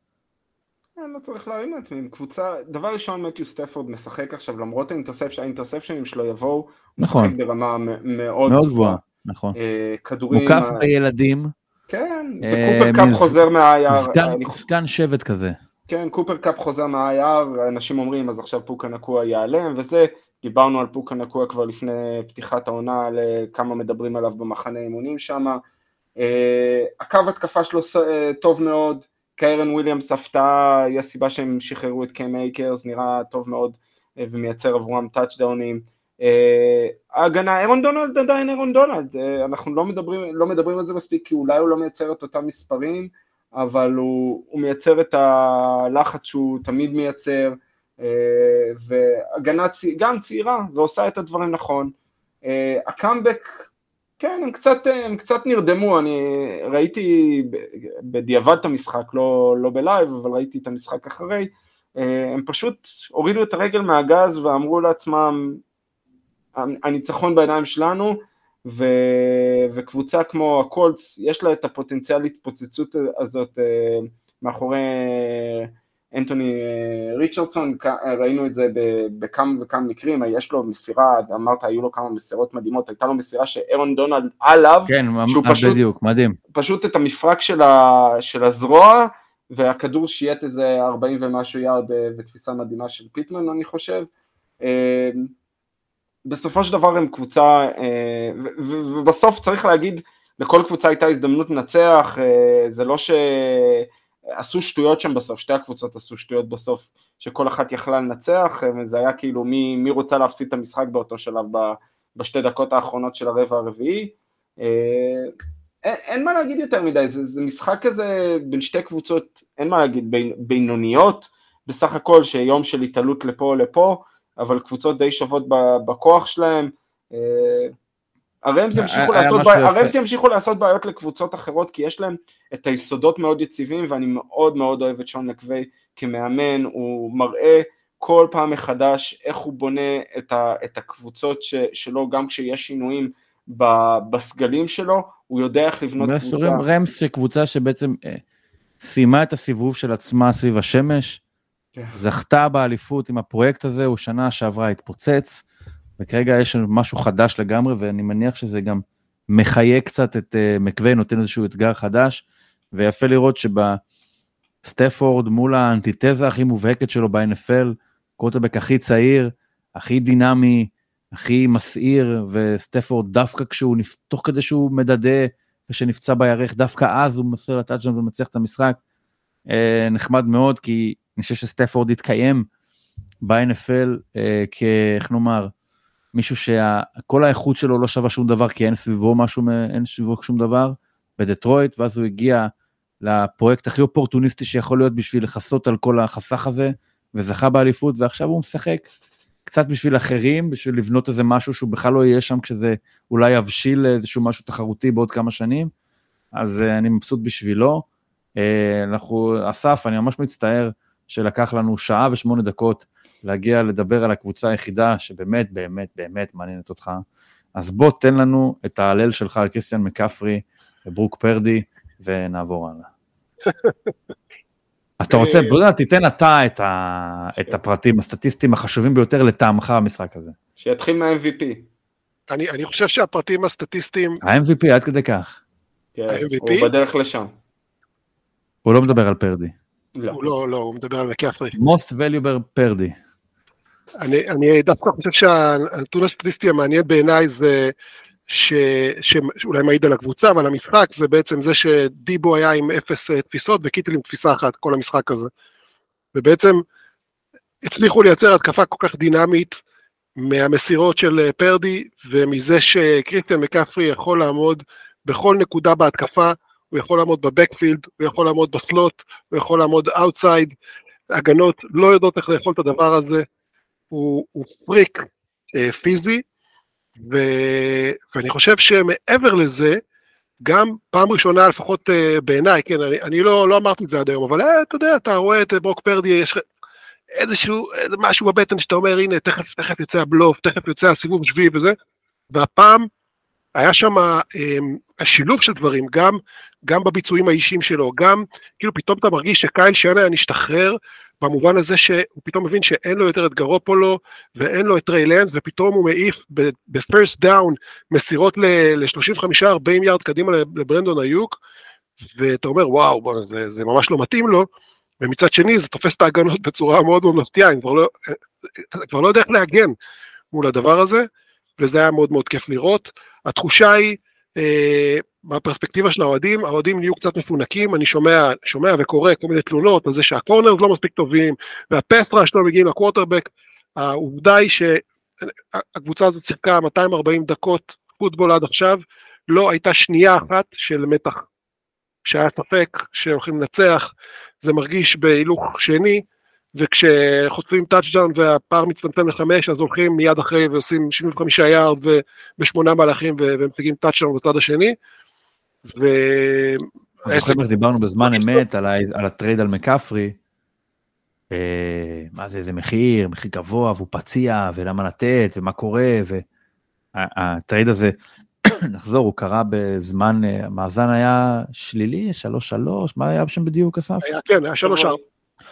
שלוש שלוש ואז הפסידו לצ'יפס, משחק ראשון של נכון, מקפרי. משחק ראשון שלו. אבל ברור שה trade הזה קרה בשביל להראות לקבוצה, אנחנו עדיין אה, יכולים להתחרות, אנחנו עדיין מאמינים, אה, אנחנו עדיין רלוונטיים. אני חושב שמישהו דמיין שזה ייראה כל כך טוב, אולי אתה דמיינת אסף?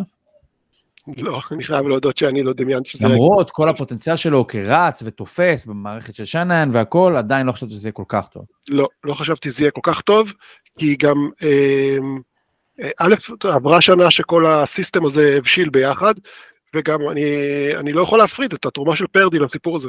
אה, ואני חושב שהוא חלק גדול מאיך שההתקפה הזו נראית. פרדי עם 20 מ-21. כן. מקפרי עם... אה, גם 20 נשיאות ועוד איזה 6-7 תפיסות. כן, משהו כמו 176 yards from scrimmage בריצה ותפיסות. כן. אז MVP צריך להגיד או על MVP? ה-2021, ניר, שדבר ראשון, אה, את- אתם ראיתם אה, שהכינוי שלו עכשיו הפך להיות AI, הבינה המלאכותית על אה, פרדי.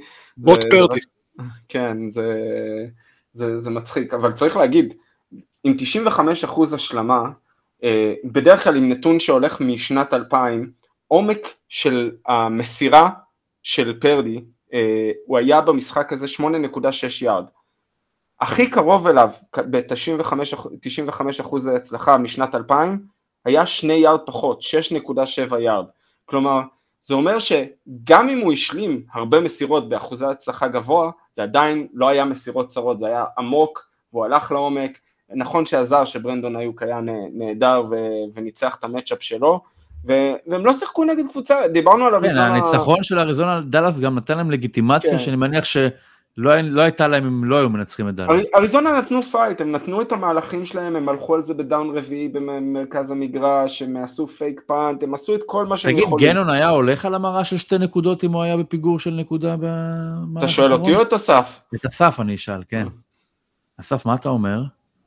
לא יודע, לא מכיר את ההיסטוריה שלו מספיק טוב. בטח שכן, אה, כבר? בוודאי שכן. חייב ללכת. אני חושב שהוא היה הולך. אבל מבחינת הנתונים, לא, סתם, לא יודע באמת. אסף, הכל בהומור כמובן. אני רואה שאתה אתה בוגד בנו, אתה רואה שם כדורגל, אני רואה על המשקפיים שלך. מה פתאום? אז מה זה הדבר הירוק הזה שמשתקף שם? אה, זה הוא הסוכה. רואה מהלכים בשידור חוזר של. לא, זה הסוכה, אתם רוצים שאני... אה, זה הסוכה, זה הסוכה. כן. הבנתי. אה, מישהו עוד רוצה להחמיא לסן פרנסיסקו, או שאנחנו נדלג הלאה? כן, חבר'ה, אל תתקמצנו. מדהים, אני רק רוצה, אני רק. רוצה להגיד על- על- על מקפרי שזה ממש כמו, כאילו שהארי פוטר יצא מהמסך, כי עד ה trade מקפרי היה קיים רק ב universe אחד, שזה ה universe ה fantasy, והוא בא מה fantasy, והוא עושה את אותו דבר גם בעולם האמיתי. ככה זה כשאתה עובר מקרוליינה לסן פרנסיסקו, פשוט שזה. משמעות אחרת. יפה, דוגמה- דוגמה מעולה. מזכיר גם את בריס הול קצת, לא? אתה לא חושב נדב? אולי- אולי- יום אחד. אה, אנחנו נעבור לקבוצה שפחות רגילה או מגיעה למחמאות. אחת הטרגדיות של העונה, או הדברים התמוהים של העונה, סינסינטי, שברבע השני מתפוצצת בטנסי, מקבלת 21 נקודות על הראש, יורדת בפיגור של 3.24, ואני חושב שהניצחון על הרנס בשבוע שעבר עלול היה להטעות. ראינו שם באמת חוסר מסוגלות התקפי, שבדרך נס הספיק לניצחון אה, על הגחון מול הרמס, היה ברור שזה לא משהו שאפשר יהיה לשכפל ולהשיג ממנו ניצחונות רצופים לאורך עונה בכמות שתהלום את המעמד החדש של סינסנטי, או תהיה שווה אפילו, תהיה שווה אפילו אה, אה, התמודדות או תחרותיות בליגה הזאת. אה, ג'ו בורו, משהו כנראה קורה שם, פיזי, וכרגע אני חושב שהיה ספק אם הוא יעלה מול הרמס, עלה, זה נראה כמו משהו שמונשם מלאכותית כרגע בשביל לשמר איזושהי, איזשהו אה, מעמד, או אספירציות, או לא יודע איך שתקראו לזה. אה, זה לא יהיה, זה לא יגיע לשום מקום, זה לא יתכנס לאיזשהו משהו רציני, ומתישהו, בגלל שאתה נמצא בבית כל כך קשה ובדיוויזיה, בחטיבה כל כך קשה, אנחנו נראה פה השבתה בשלב מסוים, אורי? המתת חסד ל-2023? חסד. אני חושב ש, שזה בדרך לשם, ולא רק בגלל הרכשים ומה שנאמר אחרי המשחק. שלוש נקודות מול אה, טנסי? כן. אני, אני אתחיל דווקא מהסוף, מאוד הטריד אותי מה שג'מאר צ'ייס אמר אחרי המשחק. את, כאשר אתה בטוח בקווטרבק שלך ובטוח בהתקפה ובטוח בחדר הלבשה, אה, אתה לא יוצא ואומר לעיתונאים, I'm always fucking open. כלומר, הוא לא בא ומאשים את הכל מסביבו ואומר הכל טוב והכל, אני, אני בסדר, הכל מסביבי לא בסדר. אה, וזה בעיניי משהו פישי פה בעניין הזה. אני חושב שכן, רואים את זה, דבר ראשון, הקו התקפה של אה, סינסנטי אמרנו ישתפר, יהיה יותר טוב, אה, מחריד. אה, במשחק הזה יש את האחוז ניצחונות בחסימות למסירה אה, של קו ההתקפה, הם היו אני חושב על 32 אחוז, שהממוצע בליגה הוא בסביבות ה-50 אחוז, ובאיזשהו שלב במשחק הם היו על 22 אחוז. אה, כל פעם שהעברתי למשחק הזה, זה היה נראה ש, ש, שהוא על הקרקע, אה, בו אה, פשוט חטף מכות, אני חושב הם סיימו עם תשעה או עשרה קווטרבק היטס, כמובן שלושה סקים, אה, זה, זה היה מחריד. אה, ואנחנו מדברים מול הגנה שירדנו עליה בשבועות האחרונים. ההגנה של טנסי לא משהו, אבל הם עשו עבודה טובה בשליחת הבליצים, בתזמונים נכונים, אה, ופשוט כרגע אה, זק טיילור לא, לא, לא נראה שהוא מוכן למשחקים, הוא לא סומך יותר מדי, המסירות, אין מסירות לעומק כי אין זמן, אז השחרור כדור הוא מהיר, ו, ואין יותר מדי מטרות פנויות בטווח הקצר. ולא כל אה, מי שמשחרר כדור מהיר הוא טועה ומיאמי. נכון, אה, למרות שהוא טוב, אנחנו יודעים כמה הוא טוב בו. לא, לא, ברור, אני מתכוון מבחינת system ומה שאתה כן. שאתה יכול להוציא מזה.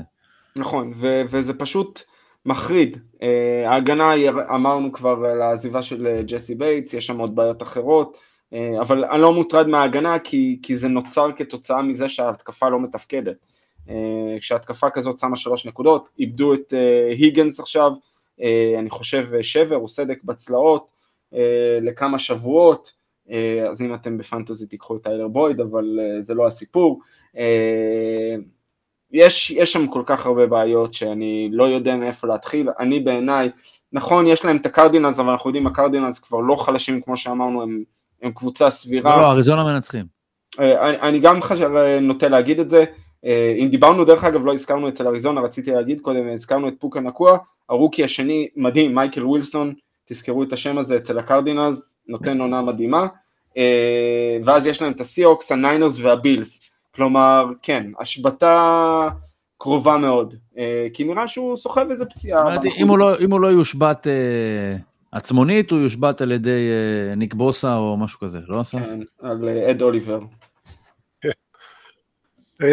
שמע, יש שם, זה ממש הקריסה הכי מפוארת שראיתי השנה. מהקבוצות שהיו טובות, והבנגלס היה להם את זה. כן, תביב, נכון, זה- אתה לא יכול לדחוף את עצמך לתוך הסיטואציה הזאת, כי אין את האלמנט של הציפייה. אתה צריך להיות, לצפות ממשהו כדי שהנפילה תהיה, תרגיש את הנפילה. אתה כאב. נפלת מקומה, הייתה- ממדרגה. ראשונה נפלת לתקרה, בהרבה מקומות זה נקרא פשוט ללכת. הייתה ציפייה. במקרה של, במקרה של סינסינטי זה נפילה מקומה רביעית לקרקע. לא, זה נכון, אני לא, לא משווה, אבל הייתה ציפייה. אתה מסתכל פשוט בטווח קצר, אני מסתכל בטווח ארוך. הייתה ציפייה, היא שווה כמה מיליוני אה, דולרים, אבל שוב, זה לא העניין כרגע. כן, אסף. לא, אני, זהו, אין לי יותר מדי מה להגיד מעבר למה שנאמר, רק הזווית האישית שלי זה שבור הוא הקווטרבק שלי בפנטזי, ולכן אני פונה פה למאזינים, אם מישהו רוצה לנדב לי איזה קווטרבק אחר, אני לוקח. אני אגיד לך מי לא לקחת. רגע, רגע, אתה בחרת אותו, אני, אני חוטא, אני לא בתחום, כן? אבל אתה בחרת אותו, כאילו, מתי? טוב, אני, אני חייב להגיד את זה, אני שמעתי את זה הפודקאסטים. שנייה, שנייה, שנייה, שנייה, אסף. זה באמת, זה כבר הגזמה. תקשיבו, פנטסי זה באמת, זה, זה הזיה, אני יודע שכולכם משחקים את זה. אני לא, בא- אני לא, אני לא. לא, לא, אבל אתה משחק בבייסבול או בזה. בייסבול זה. משהו אחר. זה כמו לקחת, זה, זה מישהו הסביר את זה מאוד פשוט. אתה משחק בליגת החלומות של ליגת ה- ליגה לאומית, לא? אז אנחנו, אני ממש לא נוגע בשיט הזה, ואל תיגע לי בליגה הלאומית, גם ככה זה רגיש העניין הזה. אז ככה, אנחנו משחקים, אנחנו לא מסוגלים לשחק את המשחק, ולכן כולנו מסתכלים על המשחק הזה באיזה סוג של הערצה, כדי לראות את השחקנים משחקים את, ה, את הגלדיאטורים האלה, עושים את מה שהם עושים, וזה, ואז כדי לקחת את עצמנו עוד צעד אחד מחוץ למציאות, כן, כי אנחנו לא יכולים לממש אותה באמת, אז אנחנו גם בונים בדמיון שלנו עוד שלב שבו אנחנו עוד קצת מתרחקים מהמציאות ואנחנו חושבים שאנחנו משפיעים עליה בדמותו של הליגה הזאת שהמדומיינת לגמרי, על שחקנים שמדומיינים לגמרי. מה רע לדמיין אבל, תביב, מה רע לדמיין? לא, לדמיין זה טוב, להפך, אה. אתה יודע, יש, מס... יש לידך פה בן אדם בחלון, אחד מהחלונות, שכל מה שהוא עושה כל הזמן, זה כל מיני חייזרים, ואני יודע, גמדים, מה, ש... מה שאתה לא עושה שם, אורי, כן? אני- עושה, עושה הכל. זה, זה, את- זה אני לא הגדרה נכונה, להגיד, חייזרים וגמדים? לא, לא יש- ממש, יש אבל, מהכל, יש, יש, יש. אבל, אבל, אבל אני חייב להגיד שדווקא, אם כבר ללכת לדמיון, עדיף ללכת לזה, כי הוא, הוא, הוא לא קיים במציאות, כן, הוא באמת בניגוד- מדומיין. הוא לחלוטין מדומיין. תביב, אתה כן. קצת טהרן, אני חושב. ת- תגיד את זה לפציעות שלי. שחוויתי כששיחקתי פוטבול, אבל לא משנה, זה- כבר משהו. אחר. בסדר, אז אני אומר, עוד פעם, אז אתה אה, במקרה שיחקת פוטבול. נדב, אתה רוצה להגן על המוסד? מוסד הפנטזי, כן. הוא מגן על- הוא מגן על עצמו. והמאזינים והמאזינים שלנו איתו ביחד. אני, אני, אבל זה, תביב, זה הזמן שלך להרים לי על זה שזכיתי באליפות הפנטזי נכון. בייסבול של ישראל. אני יכול להגדיר אבל- שישראל, אני לא מאמין שיש איפשהו בישראל ליגה עם יותר מ-16 משתתפים. אם אני לא אתם טועה, לא מגדירים את זה. כאלופי לא? העולם, ניר, זה לא, זה לא, אתה לא מה זה, מה? מה? אתם לא מגדירים את זה כאלופי העולם? לא, לא, זה אלופות אמיתיים. ישראל, אני אלוף ישראל בפנטזי בייסבול, בעיני עצמי לפחות. אז אני רוצה להגיד שאני משחק בליגה שבה אני הקומישיונר שלה, אני מסדר את סדר בחירות הדראפט, ועדיין אני בין האחרונים. אז אה, זה רק אומר שאתה אדם הגון. אה, אנחנו לדעתי פה, אנחנו נסכם את הדיון על המשחקים שהיו, אנחנו נשחזר פה, נדב, אני, אנחנו נעשה פה את הפינה שלך אמרנו, שאנחנו נדחה אותה לשבוע הבא. נדחה לשבוע הבא ורק אה, נגיד ש... תציג אותה, תציג את כן, הפינה. אז, אז הפינה החדשה היא תהיה ניתוח נתון. ניקח נתון שאנחנו שומעים הרבה במדיה האמריקאית או קוראים, ונעבור עליו, נראה מי, מי מצטיין בו, למה הוא קיים, מה הוא מנסה להסביר, אה, וננסה לתת עוד, עוד זוויות למשחק. אז אם יש נתונים או מושגים שאתם שומעים בשידורים או בשיטוט, אה, ואתם רוצים, תשלחו אליי לניר, ואנחנו אז. נדב, כשאתה תהיה. כשאתה תהיה פה, כשאתה תהיה כאן אה, בקולך, אתה תסביר את זה בקולך, כשלא, אני, אתה תכתוב לי את זה ואני אה, אעביר את המסר.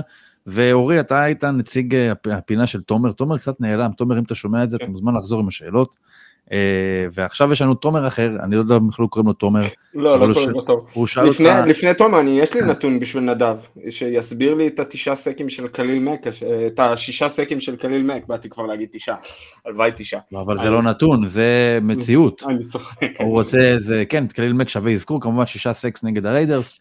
אה, אנחנו רוצים, אה, אז כן, נו אורי, תן לנו את שתי כן, השאלות, אז, ואז אנחנו אה, נעבור לפינת המלצות לשבוע הבא ונסגור את הפרק. תומר השבוע, שמו בישראל אשד, והוא פנה ושאל, אני אקריא את השאלה כפי שזה, והוא אומר שחבל שהפסקנו את הפינה, אבל הנה, אז הנה, אנחנו משחזרים אותה. בשבילו. אז למי מותר ולמי אסור לזוז לפני הסנאפ? יש כאלה שממש רצים מצד לצד וזה מותר, ויש כאלה שרק מזיזים טיפה את השריר, וישר זורקים עליהם דגל. שאלה נוספת, מה לגבי הקשר רדיו של הקווטרבק, את מי הוא שומע, מי שומע אותו, אה, האם זה מאמן הראשי, המתאם התקפה או מישהו אחר, אה, מה לגבי ההגנה, מי שומע, איזה שחקן שומע, אה, מי שומע את השחקן, וכהנה וכהנה, אז אורי אומרים תתחיל בלענות. על השאלה השנייה, ואסף יענה על השאלה הראשונה. אוקיי, אז לגבי השאלה השנייה, יש שתי קסדות מיועדות עם מדבקה ירוקה מאחורה, ממש פיזית מדבקה ירוקה, שהליגה מייעדת אליהן את הקשר, הקשר הוא אה, קשר זמני, כלומר מקבלים מתחילת השעון של המהלך עד אה, 15 שניות לפני אה, סיום השעון מהלך, ואז קוטעים את הקשר, הליגה ממש קוטעת את זה.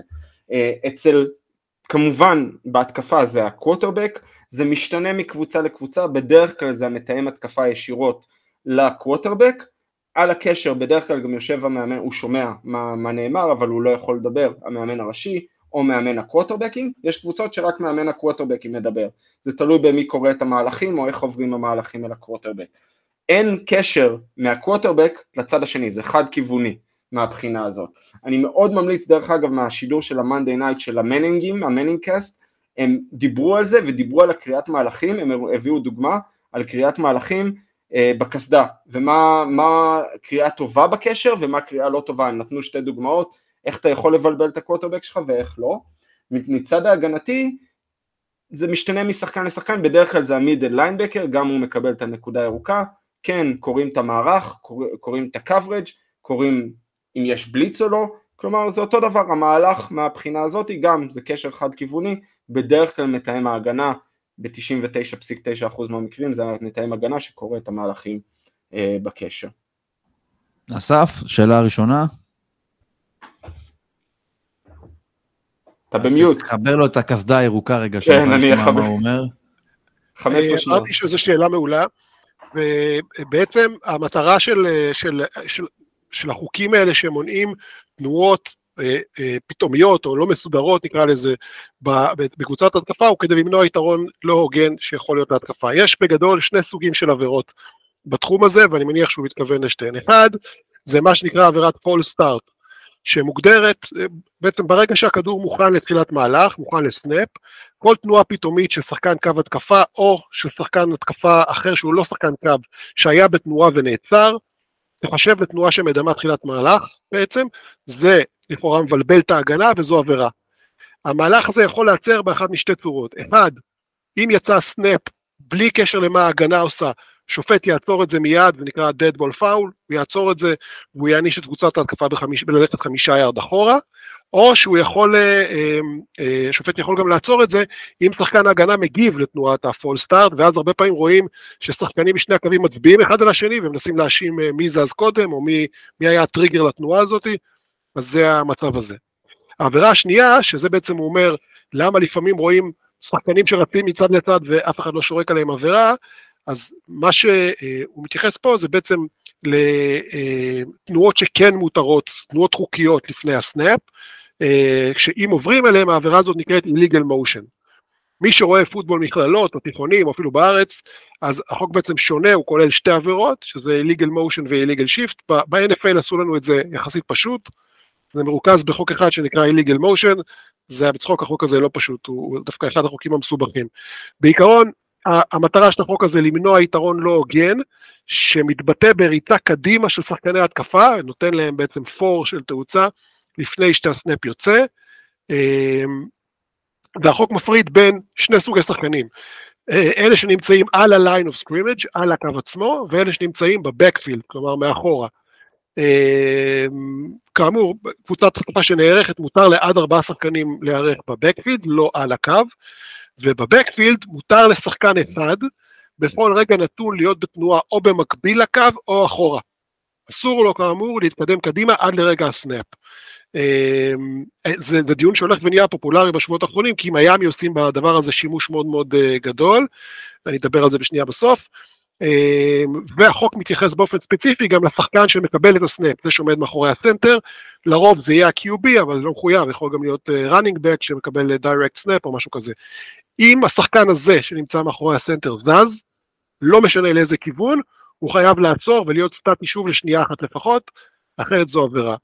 על הקו עצמו, בסדר, לא בבקפילד, כל מי שמוגדר כ-eligible receiver, שזה אה, שחקן שלא לובש גופייה של 50 עד 79, כלומר לא שחקני קו התקפה, זה בדרך כלל יהיו הרסיברים או הטייט אנדס שלא מכוסים על ידי מישהו קיצוני מהם על הקו, אה, מותר להם לשנות מיקום על הליין, לשפר, להתקרב, להתרחק, אבל שחקן שעושה את זה, אה, חייב להיות סטטי עוד פעם, לשנייה אחת לפחות לפני הסנאפ. אם הוא לא עושה את זה, זה עבירה.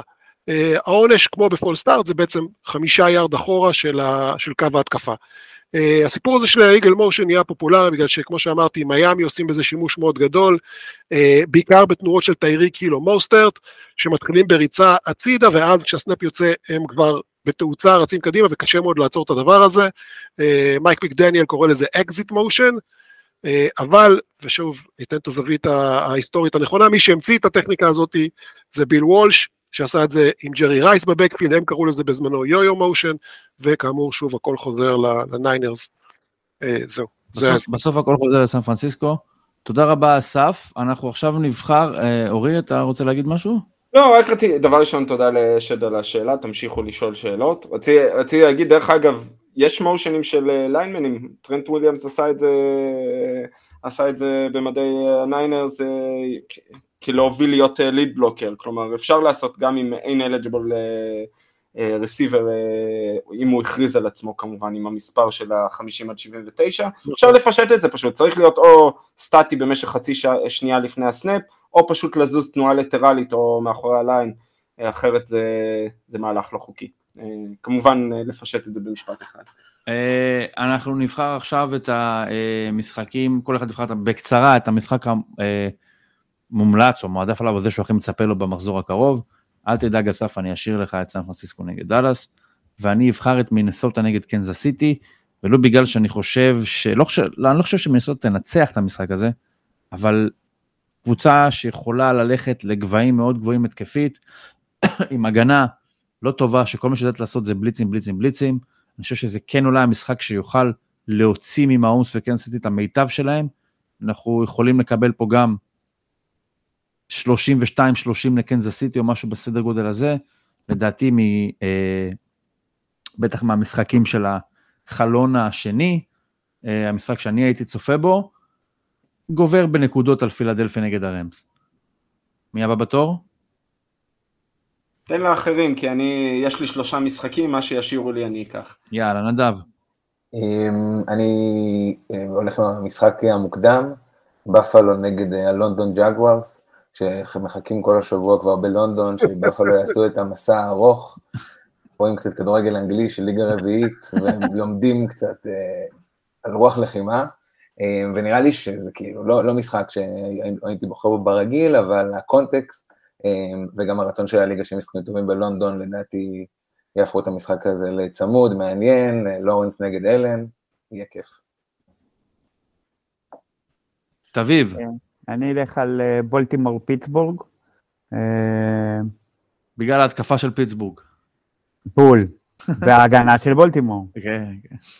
לא, אבל אולי כן, אה, דווקא הפוך, בדיוק בגלל, א', זה משחק שבאמת.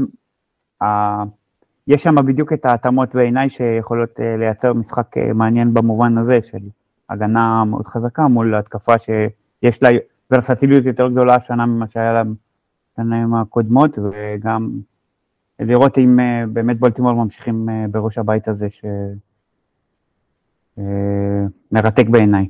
אני איתך, אני קצת, היה יכול להיות ממש משחק מעולה אם פיטסבורג הייתה מסוגלת לעשות משהו עם הכדור, היא לצערנו לא ממש מסוגלת. אה, וניצחון של בולטימור יכול להיות הצהרה מאוד גדולה, ואולי קצת לברוח אפילו עם הבית הזה. אה, פיקט אני חושב לא ישחק, טרוביסקי אמור להיות שם, לא אורי? אני חושב שהגדירו שפיקט יכול אה, לשחק. יכול, אוקיי. פציעה לא קשה. הבנתי. אוקיי, אסף? אני אלך על הקולטס נגד הטייטנס, Mm. סתם, לא. אה, הקאובויז ניינרס, זה משחק עם, עם היסטוריה, אה, אחרי שני מפגשים בשנתיים האחרונות בפלייאוף, שבהם הניינרס ניצחו, הקאובויז מגיעים בפורמה מעולה, מגיעים לסנטה קלרה, אה, משחק פריים טיים, ו, ו, ונראה לי שגם יצדיק את כל ההייפ, הולך להיות משחק אש. ואורי, מה השארנו לך? אז השארתם לי את אה, משחק יום חמישי, לא, סתם, אני, אני, זה משחק שאני אשדר אותו, אבל זה לא, לא המשחק, אף אחד לא יישאר לראות אותו נראה לי, לא, רק לא. אם שואלים שיקגו נגד וושינגטון. אה, נשאר, את האמת מעניין אותי גם סינסינטי אריזונה, רק בגלל שאני חושב, כמו שאמרנו קודם, אריזונה בהחלט יכולים לנצח ולרוץ להם על הראש, חבל הזמן, מיאמי נגד הג'יינטס תמיד אה, יכול מעניין, אבל המשחק שבאמת זה פילי נגד רמס, אה, מפגש אה, שיכול להראות בדיוק איפה החולשות של פילדלפיה, אני חושב שפילדלפיה עדיין קבוצה טובה מאוד שתנצח את המשחק הזה, אבל הרמז יעשו להם חיים קשים על סף ניצחון, במיוחד אם הם ימסרו כמו שצריך ויצליחו כן קו התקפה של, של רמז שהוא בינוני, אבל יש לו עדיין בעיות, במיוחד בעמדות הטאקלים, אני חושב שהם יתקשרו מול הפסרה של פילדלפיה ויציל את פילדלפיה, אה, אבל זה מצ'אפ אה, מגניב בעיניי, זה משחק שהולך להיות משחק טוב. תודה רבה אורי, תודה רבה אסף, תודה רבה תביב, תודה רבה נדב, היה כיף גדול, היינו יכולים לדבר עוד שלוש שעות, אה, עצרנו בש- בשלב הזה, מי שרוצה עוד פוטבול יכול להיכנס לאתר שלי, נirצדוק.com ולקבל גם תכנים כתובים על הליגה מדי שבוע.